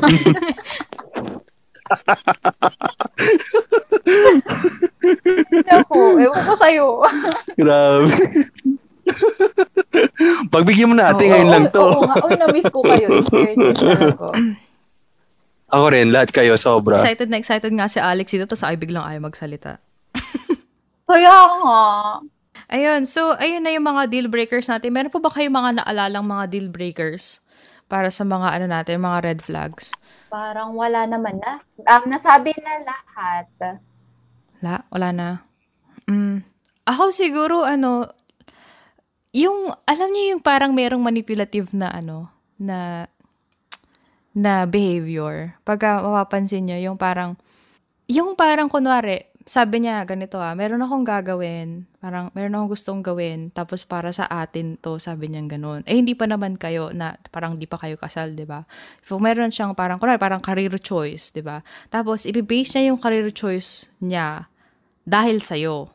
Tapos, pagka, pagka ginawa niya yon tapos nag-fail, tapos ikaw yung parang, parang, tas nag-fail, kay, nag-fail yung relationship ninyo, iaano niya sa'yo, parang, ibabaling niya sa'yo yung, parang ginawa ko to para sa atin tapos tapos parang makikipag-break ka lang ganon. Eh hindi naman lalo na pagka-clear ko nare, meron siyang career choice, 'di ba? Tapos sinabihan mo na huwag kang magdidesisyon ng based sa atin, yung para sa ating dalawa kasi yung lalo na pag time na hindi ka pa masyadong sigurado, 'di ba? Tapos nung nag-fail yung nag-fail yung endeavor niyang 'yon, tapos saka kanya sisisihin. Yun. Um, tapos sa, parang sabihin niya na ikaw pang may kasalanan. Kahit na sinabi mo na 'di ba, parang wag mong i-base sa akin. Kasi kahit na meron kang karelasyon, you have to have your own personal decisions din. Meron kang decisions na para sa sarili mo, para sa sarili mong goals. Tapos meron kang decision na para sa inyong dalawa. Tapos yung yung ganon, tapos ikaw ang sisisihin para sa naging kasalanan mo pa. Parang ang hindi maganda. Tapos especially yung susunod na sobrang deal breaker talaga na sana iwasan yung lahat mga pumpkins, yung may suicidal tendencies. Kasi yun Oo, ang pinaka, yun yung sasabi kong manipulative na behavior kasi parang kada may gagawin ka, parang konting eme lang, kasabihin niya, magpapakamatay siya. Tapos ikaw naman, dahil sinabi niya magpapakamatay Oo. siya, parang ikaw, naku, wag, sige, gagawin ko na lang tong ganito. So yun yung part ng parang manipulation niya. Kasi ang tao na, ano, although, yes, malaking issue ang suicide, totoo yon na sobrang big deal yan at kailangan talagang pagtuunan ng pansin. Pero kapag paulit-ulit na sinasabi, magtataka ka na eh kung totoo ba talaga yon. Tsaka siguro dapat mag-seek, kung ganun siya, kailangan mag-seek, mag-seek ka ng um, siguro help from a psychologist or siguro sa counselor, ganun, kung may mga available na counselor. Sometimes yung mga pare, pwede silang counselors din, mga ano, spiritual, religious counselors. Tapos tingnan nyo kung, tingnan mo ko siguro kung anong magiging, kailangan mong timbangin eh, kung gaano katotoo yung sinasabi niya. Kasi, parang ako, dahil ako nasasabihan ako ng ganun ng paulit-ulit, ako naaawa ako. Tapos nung ano, um, hanggang sa nung tumagal, parang sabi ko, di, kung gusto mo magpakamatay, di magpakamatay ka, di ba? Kasi ano na yun eh, parang Oo. sawang-sawa na ako eh, parang isang taon kang gaganunin, nat- natakot ka kasi ganun torture yun eh. Emotional, mental, 'di ba? Um, spiritual torture, kung ano, 'di ba? Kung so parang paulit-ulit ka nga sabihin ng ganun. Tapos nung nung sinabihan ako, parang ako sobrang nainis na ako kasi nung time na yun parang na- na-realize ko na paulit-ulit na lang to, parang habitual na lang to. Kada meron siyang gustong makuha, kailang, kailangan yun yung go-to niya. Tapos yun, sinabi ko na kung magpapakamatay ka, kas, tapos yun pa, sabi niya, pag magpapakamatay daw siya, kasalanan ko na naman daw. So, sabi ko, nung nainis na ako, Sinabi mo sa sinabi mo sana tol, sinabi mo sana kung magpapakamatay ka, agahan mo para mak- magpa-prepare kita sa St. Peter, sabihin mo. so ayun. Ay, No, naka-mute pala ako. Di ba? Meron yun. so ayun, so nung sinabi niya na parang St. Peter nung sabihin niya Insurance. uli yun, sabi ko, sige, sabi ko, ayan na naman, ayan ka na naman, sabi ko, mapakamatay ka, eh di, di magpakamatay ka, ba't ako may kasalanan, di ba? Kung gusto mong gawin, di gawin mo, huwag mo kong sisisihin, ikaw gagawa niya sa sarili mo eh. Sabi kong gano'n. Tapos yun, buhay pa rin naman siya. Oo. So, yun, may mga, may, ang, di ba, ang totoong magpapakamatay, talagang gagawin nila. Di ba, usually walang sat-sat talagang gagawin na lang. Or magbibigay sila ng cue, pero Oo. parang parang usually parang decided na sila. Tapos yun nga, kailangan mong agapan. Pero kung paulit-ulit na, parang hindi siya talag ano lang yun, parang ano lang yun, parang manipulation lang yun. Panakot. Panakot lang yun. Although yun Oo. nga, kailangan nyo, siguro yun, yun very sensitive yun, pero kailangan nyo pa rin pagtuunan ng pansin. Tapos siguro, ayun nga, mag-seek kayo ng help para ma-identify nyo talaga which is which. Kasi meron yung iba nagkasabi na nagkasabi, tapos wala naman. Tapos yung iba magkasabi din, tapos saka naman, tapos gagawin naman nila. So, magkakaiba kasi yun. So, ayun lang. Ayun. Yun lang siguro yung mga deal breaker sa akin.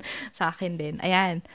So, may mga ilan pa tayong tanong, konti na lang. Um, nung nag-decide ba kayong magpakasal, ginusto nyo ba talaga nung time na yon Or medyo nabe-pressure na kayo kasi may mga friends na kayo or may mga kakilala na kayong kinakasal? Si Owen, Ginusto Ano? talaga. ginusto mo na. Mm. Oo. As in, di ba nga kanina may mga na-discuss tayong mga factors.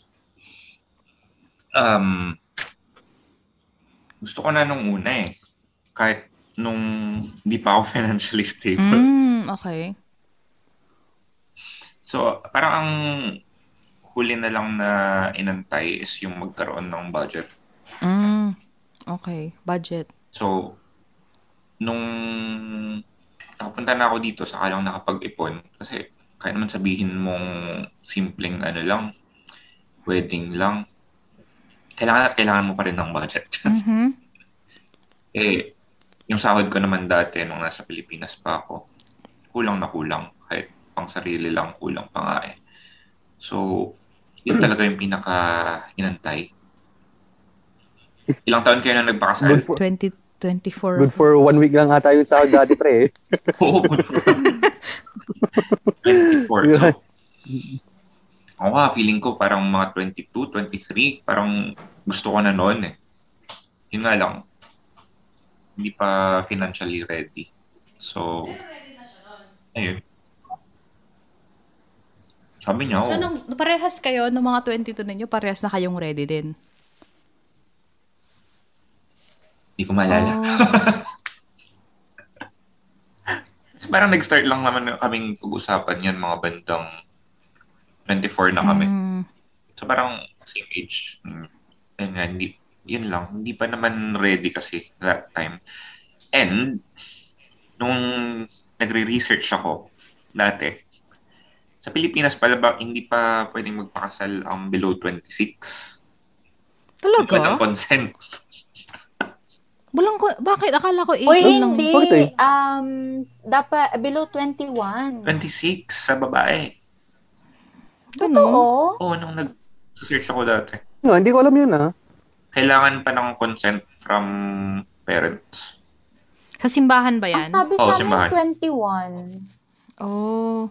Ay, hindi, 25. Ang sabi sa amin pala. 26, Ah, kakaalala ko nun eh. So, ayun, kina- nung kinasal kami, 26 na din naman kami. So, okay lang.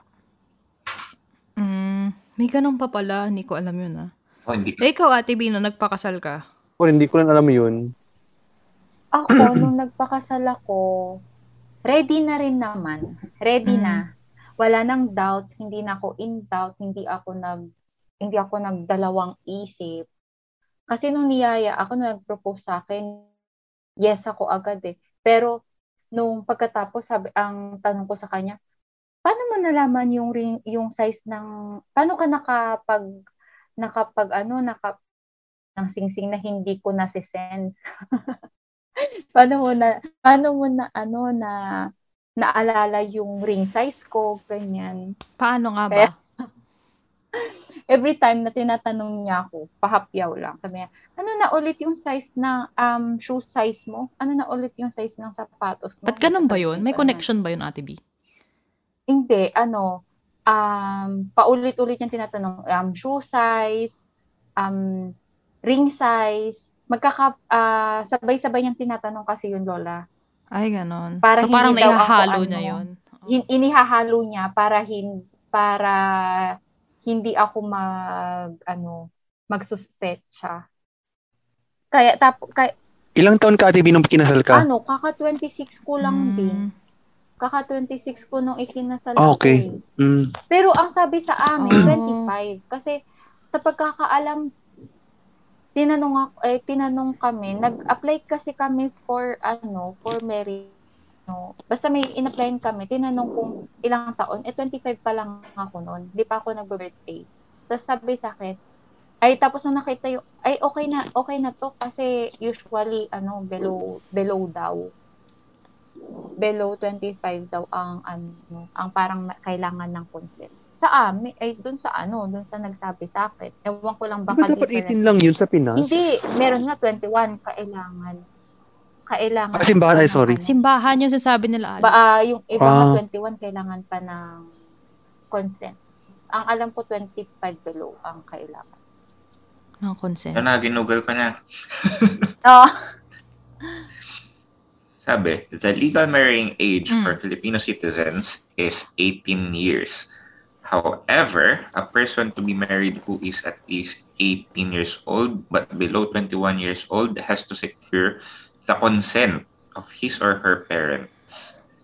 For those 21 and 25 years of age, Mm. parental advice must be secured.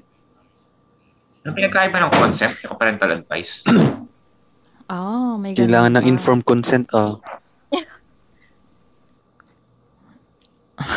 Siguro yung consent, ano, yung kailangan pumirma pa ng May parents. kasulatan. Oo, pero siguro yung advice, siguro baka verbal lang.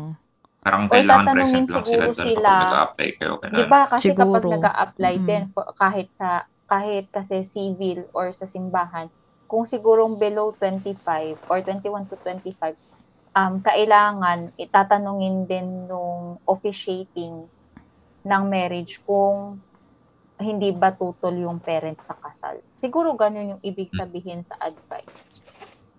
So, walang pwedeng makipagtanan ng hanggang 25 years old. Oo.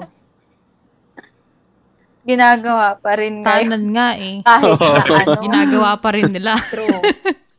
Oo.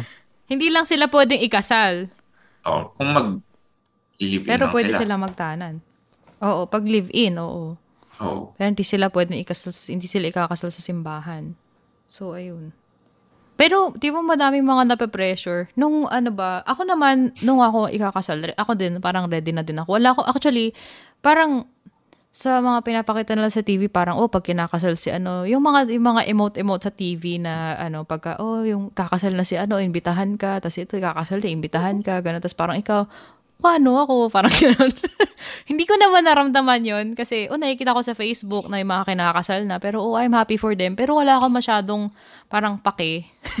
Oo. Sa sa akin. Same tayo. Parang- Oo, same tayo. Okay, ganun. Okay, kinakasal sila, congratulations. Pero ako, parang hindi ako nape-pressure kasi alam ko sa sarili ko, hmm, hindi pa ako ready. Tapos nung ready na ako, yun, ready na talaga. Oh, parang ako rin tol, parang before yung ganun. Parang bal- baliwala lang sa akin yung mga nakikita kong mga ano, yung mga wedding ceremonies. Pero ngayon, pag nakakita na ako, parang alam mo yung may konting rush ka sa sarili.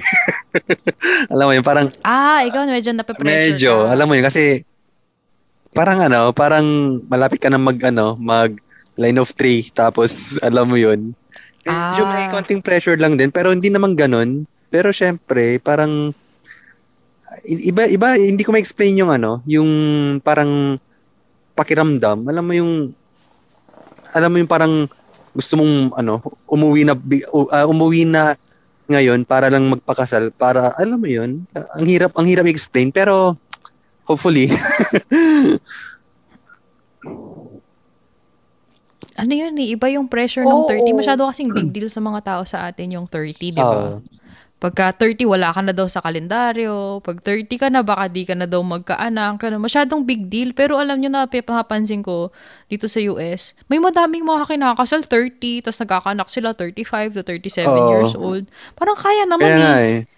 Masyado lang ano. OA siguro sa siguro atin. nadala lang sa ano sa kultura natin or ano man tradition kasi yun sa Pinas eh, na na kailangan before ka mag 30 or 30 ka may asawa ka na or may anak ka na ganun tapos Mhm. ang paniniwala kasi yun nga uh, in terms of ano sa pregnancy parang at the age of 35 ganun parang mahirapan na daw yung babae na magdala alam mo yun pero ano naman Mhm. eh uh, anong tawag dito hindi naman na ganun sa dati na parang kulang sa medical ano medical uh, ano treatment kumbaga pero ngayon sa akin naman Oo. agree naman ako dun sa sinabi mo tol eh, na parang walang age limit. Pero minsan yun nga hindi maiwasan dahil nga sa, sa ano culture and tradition nga.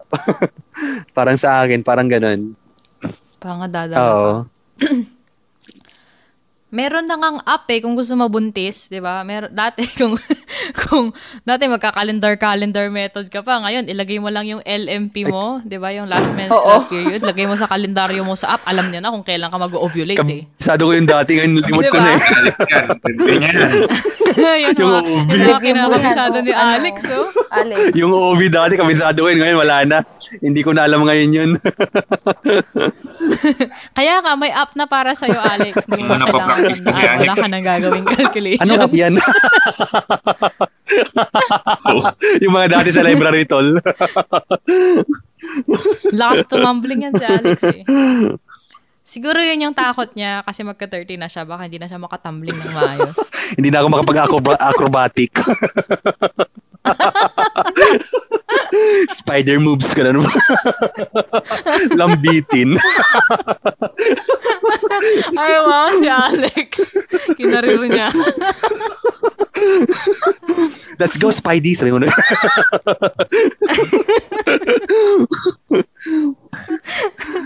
Ayun, okay. Ano pa ba ang mga nasa listahan ko? Ay, wala naman na. Parang meron yung isa last na na ano. Parang ano yung mga potential na anticipated na kailangan i-sacrifice after makasal? Kasi parang after ng kasal, parang it's not the end. It's just the beginning. Ano yung mga kinail, ano yung mga parang alam yung obstacles na dahil pagdadaanan nyo pagkatapos yung ikasal? Mm, Si Owen, ikaw Owen. sa akin kasi parang wala eh. Pero sa naiisip ko na pwedeng ma-encounter ng iba, most probably sa pag-adapt na may kasama ka ng sa bahay, na dalawa lang kayo. Ano experience nyo? Kasi sa amin naman ni Ah. Joanne, komportable kami. Mhm. So, okay Totoo. lang. Parang, ang tawag dito? Nagkakasundo. So, komportable lang kaming magkasama. Pero sa mga naririnig kong kwento ng iba, yung iba nga, hindi pa, parang kakakasal lang, kinakabahan na kaagad. Na, parang kinakabahan sila na after ng kasal, hindi na sila nakatira sa bahay ng magulang. Tapos, kasama na nila yung asawa nila, which is hindi Mm. sila sanay. Tapos, oo, Parang yung ano, iba, separation may anxiety. separation anxiety sa ano, pamilya nila. mm Tapos, syempre, Sa Mm. family. may mga adjustments Oh. sila. Lalo na yung iba, kunwari, ah, buong buhay nila, lalo mga babae, buong buhay nila, kasama nila magulang, tapos paano pa kung hindi sila nagluluto? paano na lang pag nagkasama na sila ng asawa nila? Oo. Parang napakalaking Oh. adjustment nun.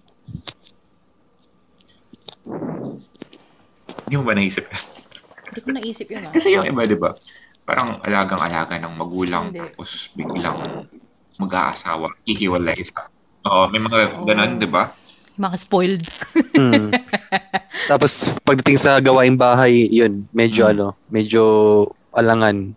Oo. Doon Eh, nagkakampisa lalo na ng away, ano ganun. Kung either babae or lalaki lumaki siya sa magulang tapos galing pa sila sa mayaman na pamilya, may katulong pa, ganun. Tapos biglang magsasarili.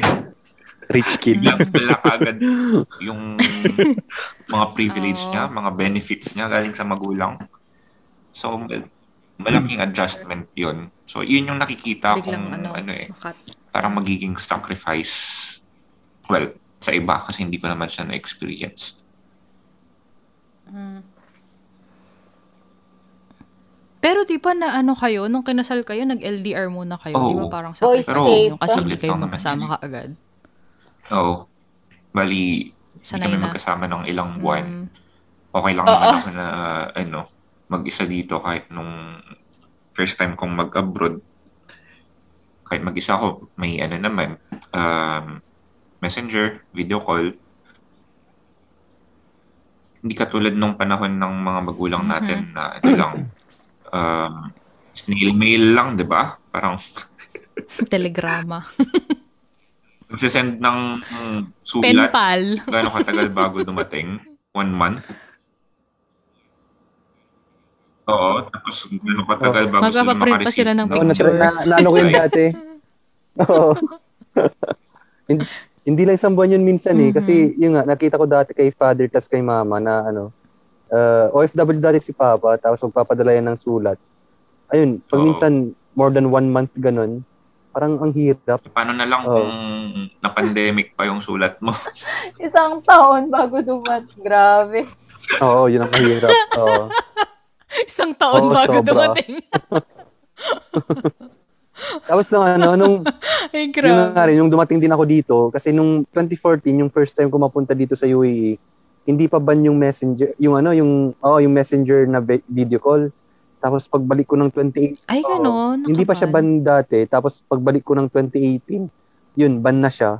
Kailangan mo mag-load, uh, kumuha ng bottom para makapag ano. Kaya parang one year din kami hindi nakapag-video call ni GF. Tapos lately, nung meron ng Zoom, yun, doon na kami nag ano, nagvi-video call. Doon doon na kami, doon lang kami nagkikita. Pero yung one year na hindi ka Grabe. oh, puro chat lang kami dati one year. Kasi yun nga kailangan mo pang ma- Oo, sobrang hirap. Tapos ano, yun, kailangan mo mag-load ng ganitong presyo, tapos kailangan mo bumili ng ganitong ano, parang ipa postpaid ba para makapag-video call ka. Tapos yun nga. Buti na lang may ano, may bagong app na ano, kaya medyo okay ngayon. Unlike dati, ang hirap. Bakit pati ba Viber nun? Bawal din dyan. May Viber din naman. ah. Ano ano tol, ang ginawa ng UAE, ano, ginawa nilang negosyo kasi dati nung nung Ay, first time kong pumunta dito ng 2014, open talaga kasi talagang lahat ng tao hindi na gumagamit yan ng load, ano na lang, video call ganun. Kaya, yun nga, nalulugi yung cell site nila dito. Ang ang cell site nila dito dalawa, which is ano yun? Oh. Dalawa yung cell site. Uh, Etisalat, Oo, parang sa atin, Smart Globe, dito naman, uh, Etisalat, tap, Etisalat tas do. Ayun, nung nalulugi yung kam- company, ayun, ibinan yung video call, tapos kailangan mo magpa-load Oh. para makapag, makatawag sa ano, lalo na sa Pinas UAE, grabe ang hirap. Hmm, grabe, ano ba yan? Mm. Pala yung ano, no, may mga iba pala, may mga privilege pala tayong mga hindi napapansin hanggat di mawawala, Oo, ano? sobra. Si Ate B, ikaw Ate B, meron ba kayo naging sacrifices after nyo ikasal? Yes. Kasi LDR. Ah, LDR. Oo nga pala, LDR din si Ate B. Pero ano mo na yun, di ba? Alam nyo na yun na ganun yung magiging relationship nyo. Oo, pero mahirap pa rin. Though, nung ano, nung boyfriend ko pa lang, mahirap as in, um, parang kakastart lang ng relationship namin, na destino siya sa Iloilo agad. ano yung grabe ang iyak, grabe pa ang iyak ko kasi ang ano, um, nasa training siya noon, nasa training center tapos parang nag-uusap lang kami before once uh, once a week. Mhm. May merong na merong times na once a week. Tapos nung medyo umokay okay na, ayun, um, pwede na sila phone. Okay na na kakausap ko na siya halos halos every every night ganyan. Pero yung iba pa rin yung ano, yung iba pa rin kasi yung nakakasama mo lagi, nakikita mo lagi eh. Kahit na sabihin may ano, may video call, iba Mhm. pa rin yung Nahahawakan. iba pa rin yung ano yung sasabi mo ulit? iba pa rin yung yung Ba't yung ano, nahawakan na Ate B? wala tuloy, hindi ko tuloy maano yung isip yung hawak ko Ano yung naisip ko, sira ulo ka. Hawak kamay.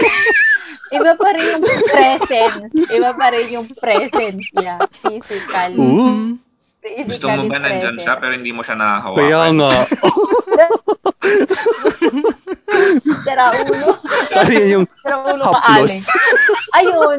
Ang, ang hirap kaya, promise. Tapos ngayon, tapos 'di ba, syempre yung pressure pa na dapat kapag after nyo ikasal, ang expect ang expectation ng mga tao ng ng ibang mga tao eh maano um, mabubun at magkakaanak kayo kaagad kayo. Yun siguro yung isa sa mga ano sa struggle ko kasi kino-compare ako sa iba. And- yung iba na ano na siguro kakilala ko or parang both na ano na acquaintance namin nung nung nagsabi. Yung sinasabi na oh ano, bakit ikaw wala pa? Ganon. Um, Oh. si, gan- si ganito nakadalawa na. Si ganito magkalayo Ba din, magkalayo din naman sila. Bakit sila nagkaano? Like, mga itsuserong frogs. Sabi mo sa, Oo, sabi mo ganun. ate, Yun yung ate sabi mo, gusto mo banatan kita. Sabi mo. Nakakainis yung ganun kasi, yung, kinukum, Pero yung kinukumpara ka sa iba, di ba? Nakakainis. Mm-mm. Yun yung ano pa, yun pa yung, tapos ang ang ibang impression, ang iba pang impression nila is ayaw pa namin. Ay, bakit? Ayaw nyo pa? Ano ba yun? Ilang taon na kayo? Ganun pa. Ganun pa yung comment ng iba. Which is parang nagkaroon ako ng struggle na i-manage yung emotions ko before. Kasi syempre nga, kahit na, di ba sabi ko naman, ready na rin akong magka-family, ready na rin akong magka-baby nung, ano, nung, nung ikinasal kami. Pero nga, syempre, iba yung, ang layo niya eh. Sobrang layo. Meron pa kaya yung time na nasa Zamboanga pa siya. Mm. So, so malayo. Hindi nila alam yung, hindi Yung kasi alam ng nun. iba eh, yung hirap, tsaka yung struggle ng isang ng isang couple na LDR, yung struggle nila internally kasi hindi naman nat, hindi naman lahat-lahat eh sinasabi mo or ine-expose mo sa social media, sinasabi Mhm. mo ng publicly kung ano yung mga hina, hinanaing mo, yung Oo mga nga. dilemmas mo, yung mga struggles mo. Kasi, syempre, private person tayo. Hindi Mhm. natin, hindi lahat ng konting kibot sasabihin sa social media. So, Kaya akala nga. siguro nila, ay kaya siguro, nagbi, nagsasabi sila ng mga ano, unsolicited opinions or advice. Oo. Yun yung isa sa mga struggle ko kasi nga, nung una, ano, parang dinadamdam ko, dinidibdib ko lahat. Kasi masyado akong emotional. Mhm. Kaya yun yung isa mga ayun yung ano, yun yung struggle ko kahit pero ngayon kasi um natuto na ako na deadma lang Oo. Tama sa yan, B. listen, sa mga listeners. sa mga listeners po natin. Um wag nyo wag nyong hayaan na i-compare kayo sa iba. Tsaka wag, wag nyong i-meet yung expectation ng iba. May sarili tayong race, may sarili tayong path na na tina, tinatahak. Wag nyong i-let na sila ang mag-decide for you. Hayaan nyo lang sila. Ang ano, Kasi iba din. sobra ano, sobra lalo ay emotional mental stress yun, lalo na sa babae. Kasi, lalo na kapag sasabihin na, ay baka naman may problema ka. Ganun. Ang Kakairita yung mga pinaka- ganyan. ang, ang pinaka-ayaw ko na term nila is, baog ka. Ganun. Grabe, harap-harapan, Ate B. Mayroon, ah, Talaga? one time. Kaya, ba- baka naman may ipro, ah, may ano kayong, may ano sa inyong isa or isa sa inyo may ano may problema ganyan.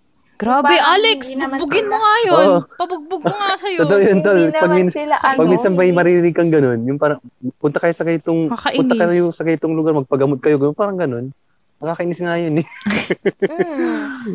Yung hindi mo naman ano, hindi mo naman hindi mo naman hinihingi yung ano, yung Oo. opinion nila. Eh paano na lang kung yung couple is really struggling uh, is uh, they are struggling with infertility. Eh di sobrang sobrang Hirap. burden na talaga Mhm. sa kanila ka- yung ganun na ano, yung mga ganong comments. Kaya hindi rin maganda na ah, reminders po, hindi rin maganda na nagbibigay kayo ng mga ganong comments kahit nasabihin na parang pabiro lang sa mga mga friends or sa ma- sa mga kakilala na na may ano may asawa na pero wala pang anak kasi hindi ano yung mga struggles nila behind the scenes kasi syempre hindi naman lahat is alam nyo, hindi lahat sinasabi nila. Kaya be Mhm. sensitive enough na wag magsabi or magsalita ng mga tungkol sa mga ganong bagay. Kasi Mhm. napaka-sensitive ng topic about infertility. Yung Oo. hindi sila yung ganyan na nahihirapang magbuntis. Yeah. Lalo na wala namang taong gusto maging infert, di ba, maging infertile. Tama ba? Or, or Yes. fertile. Wala namang taong Totoo. mangarap na ano, na sana, ano, di ba, parang hindi sila magkaanak. Lalo na ma- kung gusto talaga nila magkaanak, di ba? Hindi naman yun, hindi naman yun isa sa mga bagay na pinapangarap ng tao. Usually, hindi Kaya, naman. Kahit Ayun. na sa ano sa pinaka hin ah, sa pinaka list na tao na na gusto ko. yung sa hindi ko naka yung mga hindi ko naka-close or yung previous na tao na parang nag nagkaroon kami ng misunderstanding. Never kong na never kong aanuhin sa kanila na mag magkaroon ng ganong problema kasi 'di Mhm. ba ang pangit naman. Mm, mga Mahirap. struggles. Ako kaya, kami, kami siguro nung kinasal kami, isa sa mga alam namin na magiging sacrifices yung ano, hindi makakapag-work agad si Dimples ng at least two years. Siguro sa mga mga pumpkins natin na nagpaplano lalo pagka yung sa abroad, siguro isa yun, lalo si- sa amin sa US kasi ang ginawa namin fiance, so hindi pa siya makakapag-work kaagad. So it took him about two years pa bago siya makapag-work ng ano ng legally. Tapos syempre kailangan ko pang isipin yung mga board exam kung may ita-transfer kayong ano um, licensure sa ano sa from the Philippines ganun. So isa yun. Tapos siguro ang hindi ko na-anticipate na sacrifices namin or siguro struggle yung hindi ko akalain na makukulture shock siya parang isa yun sa mga hindi ko masyadong na-anticipate kasi sa aming dalawa ako, parang siguro sanay na ako. Tapos siya, tas lalo na dahil sa state namin, ang Oregon kasi, the Oregon is the last, at parang the whitest state of the US. So, puro puti talaga dito. Madalang ka makakita ng Filipino. Wala masyadong Filipino stores. Wala masyadong Filipino food. So, talagang, kung gusto mo talagang ma-immerse sa US, to talaga US na US talaga ang dating nito. Kasi wala masyadong Asian. Talaga as in, sobrang daming, ang dominant pa talaga dito, mga puti pa rin. So, nung nakarating siya dito, parang ano, yun nga, parang na-culture shock siya sa pagkain, hindi siya, hindi pala siya adventurous sa, hindi adventurous ang palate niya pagdating sa pagkain. So, Filipino food pa rin ang gusto niya. So, kailangan na yung magluto ng pagkain, ng Filipino food. Kasi ako, pwede naman kaming mag, pwede na, kung tutusin, pwede naman kaming kumain ng iba, di ba? Pwede ka naman mag-salad, mag-sandwich, ganun, mag, parang potato salad, mga ganun. Tapos, hindi pala siya, ano, gusto niya talaga rice. rice tsaka ulam. So, yun, parang hindi ko na-anticipate na may ganun pala. Tapos, pag kakain kami sa labas, may mga ayaw siyang kainin kasi hindi pala siya familiar. So, ano pa siya, parang medyo matagal pa bago siya parang mag-adapt sa iba-ibang mga pagkain. Tapos may mga talagang parang may mga hindi talaga siya kakainin kahit na anong gustong kahit, kahit gaano ako kagusto hindi niya talaga kakainin. So ayun, parang na, na-shock lang ako doon, hindi ko na-anticipate. Kayo ba? Kasi nasa ibang bansa si to si si Owen tsaka si Alex. Hindi ba kayo na culture shock kahit konti? Sa akin, tol, ano, yung sa, ma- sa mga tao. Pero pagdating naman sa pagkain, ano naman eh, uh, okay naman sa akin yung pagkain. Yun nga lang, minsan, pagdating sa mga Indian food talaga, mang, sobrang anghang. Kaya minsan iniiwasan ko. Pero in terms sa mga Mm. nationality, means ano eh, yung, alam mo yun, unlike sa Pilipinas, makakasalubong mo lagi mga kabayan. Dito kasi pag nakasalubong mo yung iba, Mhm. alam mo yung maninibago kasi tsura. Tapos, yun nga, yung sa culture din nila, iba rin. Doon, medyo nangnibago ako doon nung dumating ako dito. Pero, nung ano naman, nung sa pagkain naman, walang problema sa akin sa pagkain. Uh, sa akin, Mm. kahit na ano, yung iserve, kumbaga, okay naman, walang problema. Yun lang naman sa nationality tas culture lang yung ano, medyo nanibago ako nung pagdating ko dito. Yung nagka-problema Oo. ka. Mm. Ikaw, Owen? Unang culture shock namin, walang tabo. Walang bidet. Okay. Culture shock talaga yan. Pagdating sa pagkain, um, medyo lang, pero hindi gaano. Mm. Lalo, pag, usually yan sa labas eh, kapag kakain sa labas. Una, masyadong malaki yung serving nila dito. Oo. Kaya laki ng mga tao dito eh. Tapos, wala masyadong kanin. Ah, walang kanin. Oo. Oo. Ang, ano nila dito, McDonald's. McDonald's talaga, hindi siya McDo. Paano yung tinapay lang? Yung ano nila? Eh, nam- kahit may ano dito, may McDonald's dito, nakakamiss pa rin ang McDo. Fries Na- lang ba? Fries lang, walang kanin. Oo. Tapos wala yung mga one-piece chicken joy, ganun. Puro mga chicken nuggets, burger, ganun lang. Chicken Joy, eh di po ano yun? Hindi ba Jollibee yung Chicken Joy? Chicken McDo. Ah, okay. Oh, parang dito rin. parang dito yan. Ah, parang dito rin. Ano, yung rice nila, pinalitan nila ng tinapay sa McDonald's din. Oo. yung bun, oo. Mm. Yun yung pinaka nakakapanibago. Kasi familiar na kainan, pero iba yung sineserve. Mm. Tapos sa iba naman, hindi kasi kami masyadong kumakain sa labas. Mm, Magastos kaya. Lalo na nung una. Kasi magastos. Parang ang mahal. Mhm. Mas murang magluto. Kaya Mhm. paminsan-minsan kumakain kami sa labas. Pero usually, sa mga Chinese tsaka Oriental na restaurant.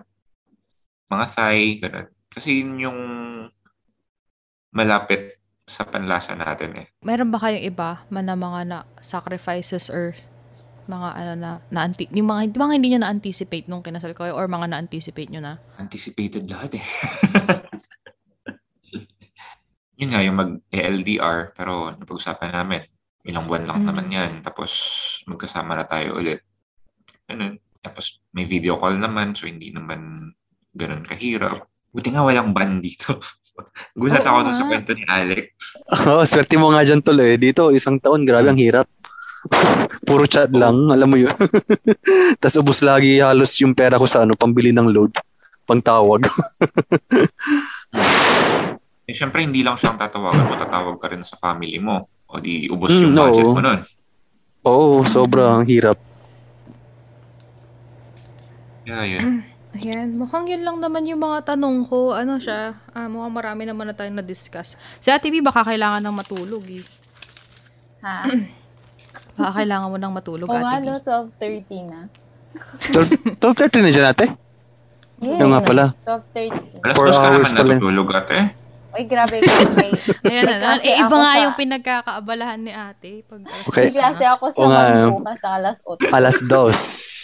ang, ang, Ah, kaya, kaya pala tulog si kuya. Nag-iipon ng lakas.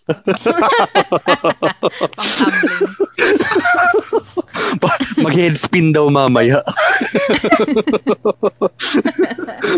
ayan, sige, ayan. Ayan, so, napag, ayan, so yan na yung mga questions namin kung paano malalaman kung ready ka na magpakasal. So, ang mga nakuha namin, ang mga naging info, tsaka in summary, sa mga napag-usapan namin, is malalaman mo kung ready ka na magpakasal pag meron ka ng work, you are somewhat financially stable, um, responsible kayong parehas, meron kayong emotional, mental, and situational stability, at saka kung napag-usap, kung, kung na, at least napag-usapan nyo na yung tungkol sa kids. Tapos, yung mga bagay na kailangan na qualities ng magiging partner na pakakasalan ninyo is kailangan tanggap ka for who you really are. Tapos, dapat nakikita niya, teka, dapat nakikita mo yung sarili mo na talagang siya yung magiging partner mo for life. Tapos, um, kailangan siya din yung tao na i-motivate ka, i-encourage ka, tsaka i-point out yung mga strengths mo. also, kailangan, umpisa pa lang sa relationship ninyo, ang goal mo dapat is to express yourself and not impress. Ayan, yung mga deal breakers naman sa relationship and also red, flags din is yung pagka ito ito siguro personal preferences namin ah, dapat hindi mabisyo. So at least hindi dapat umiinom hindi naninigarilyo hindi magastos sa mga bagay na wala namang katuturan. Tapos dapat um, maayos yung pakikitungo sa family mo tapos irresponsible sa pera, sinungaling, ah, hindi mo kaparehas ng wa- brain waves at dapat hindi manipulative. Ayan. So yan yung yan yung mga napag-usapan. And abangan ninyo sa susunod na yung susunod na part ng episode na to is ano yung mga kailangang paghandaan pag ikakasal na. So diyan pag-uusapan natin yung mga um, pag-uusapan namin yung mga yung mga options, yung mga kasal sa simbahan, sa, yung civil wedding, church wedding, mga budget, tsaka yung mga packages sa budget na yon. Tsaka kung if there, and especially sa, sa huli nun, if there is anything that they would have changed sa mga kasal nila, ano yon at bakit. Tsaka para mag-guide din namin kayo kung ano bang mas magandang path at tsaka preference niyo pag kayo naman yung ikakasal, mga pumpkins. So, sa mga pumpkins na ready na magpakasal, abangan niyo susunod na episode. At sa mga pumpkins na gusto na magpakasal, pero wala pang jowa, humanap muna kayo ng jowa ninyo. Ayan. So, mag gusto ko mag-thank you sa mga guests natin. Thank you kay Owen, kay Ate B, at saka kay Alex, at saka kay Wallace. Si Wallace umalis na siya kanina. Bye everyone. Bye! Uh, sa, Bye! Bye everyone. Bye. Thank you for sa next listening. episode ulit. Next time ulit.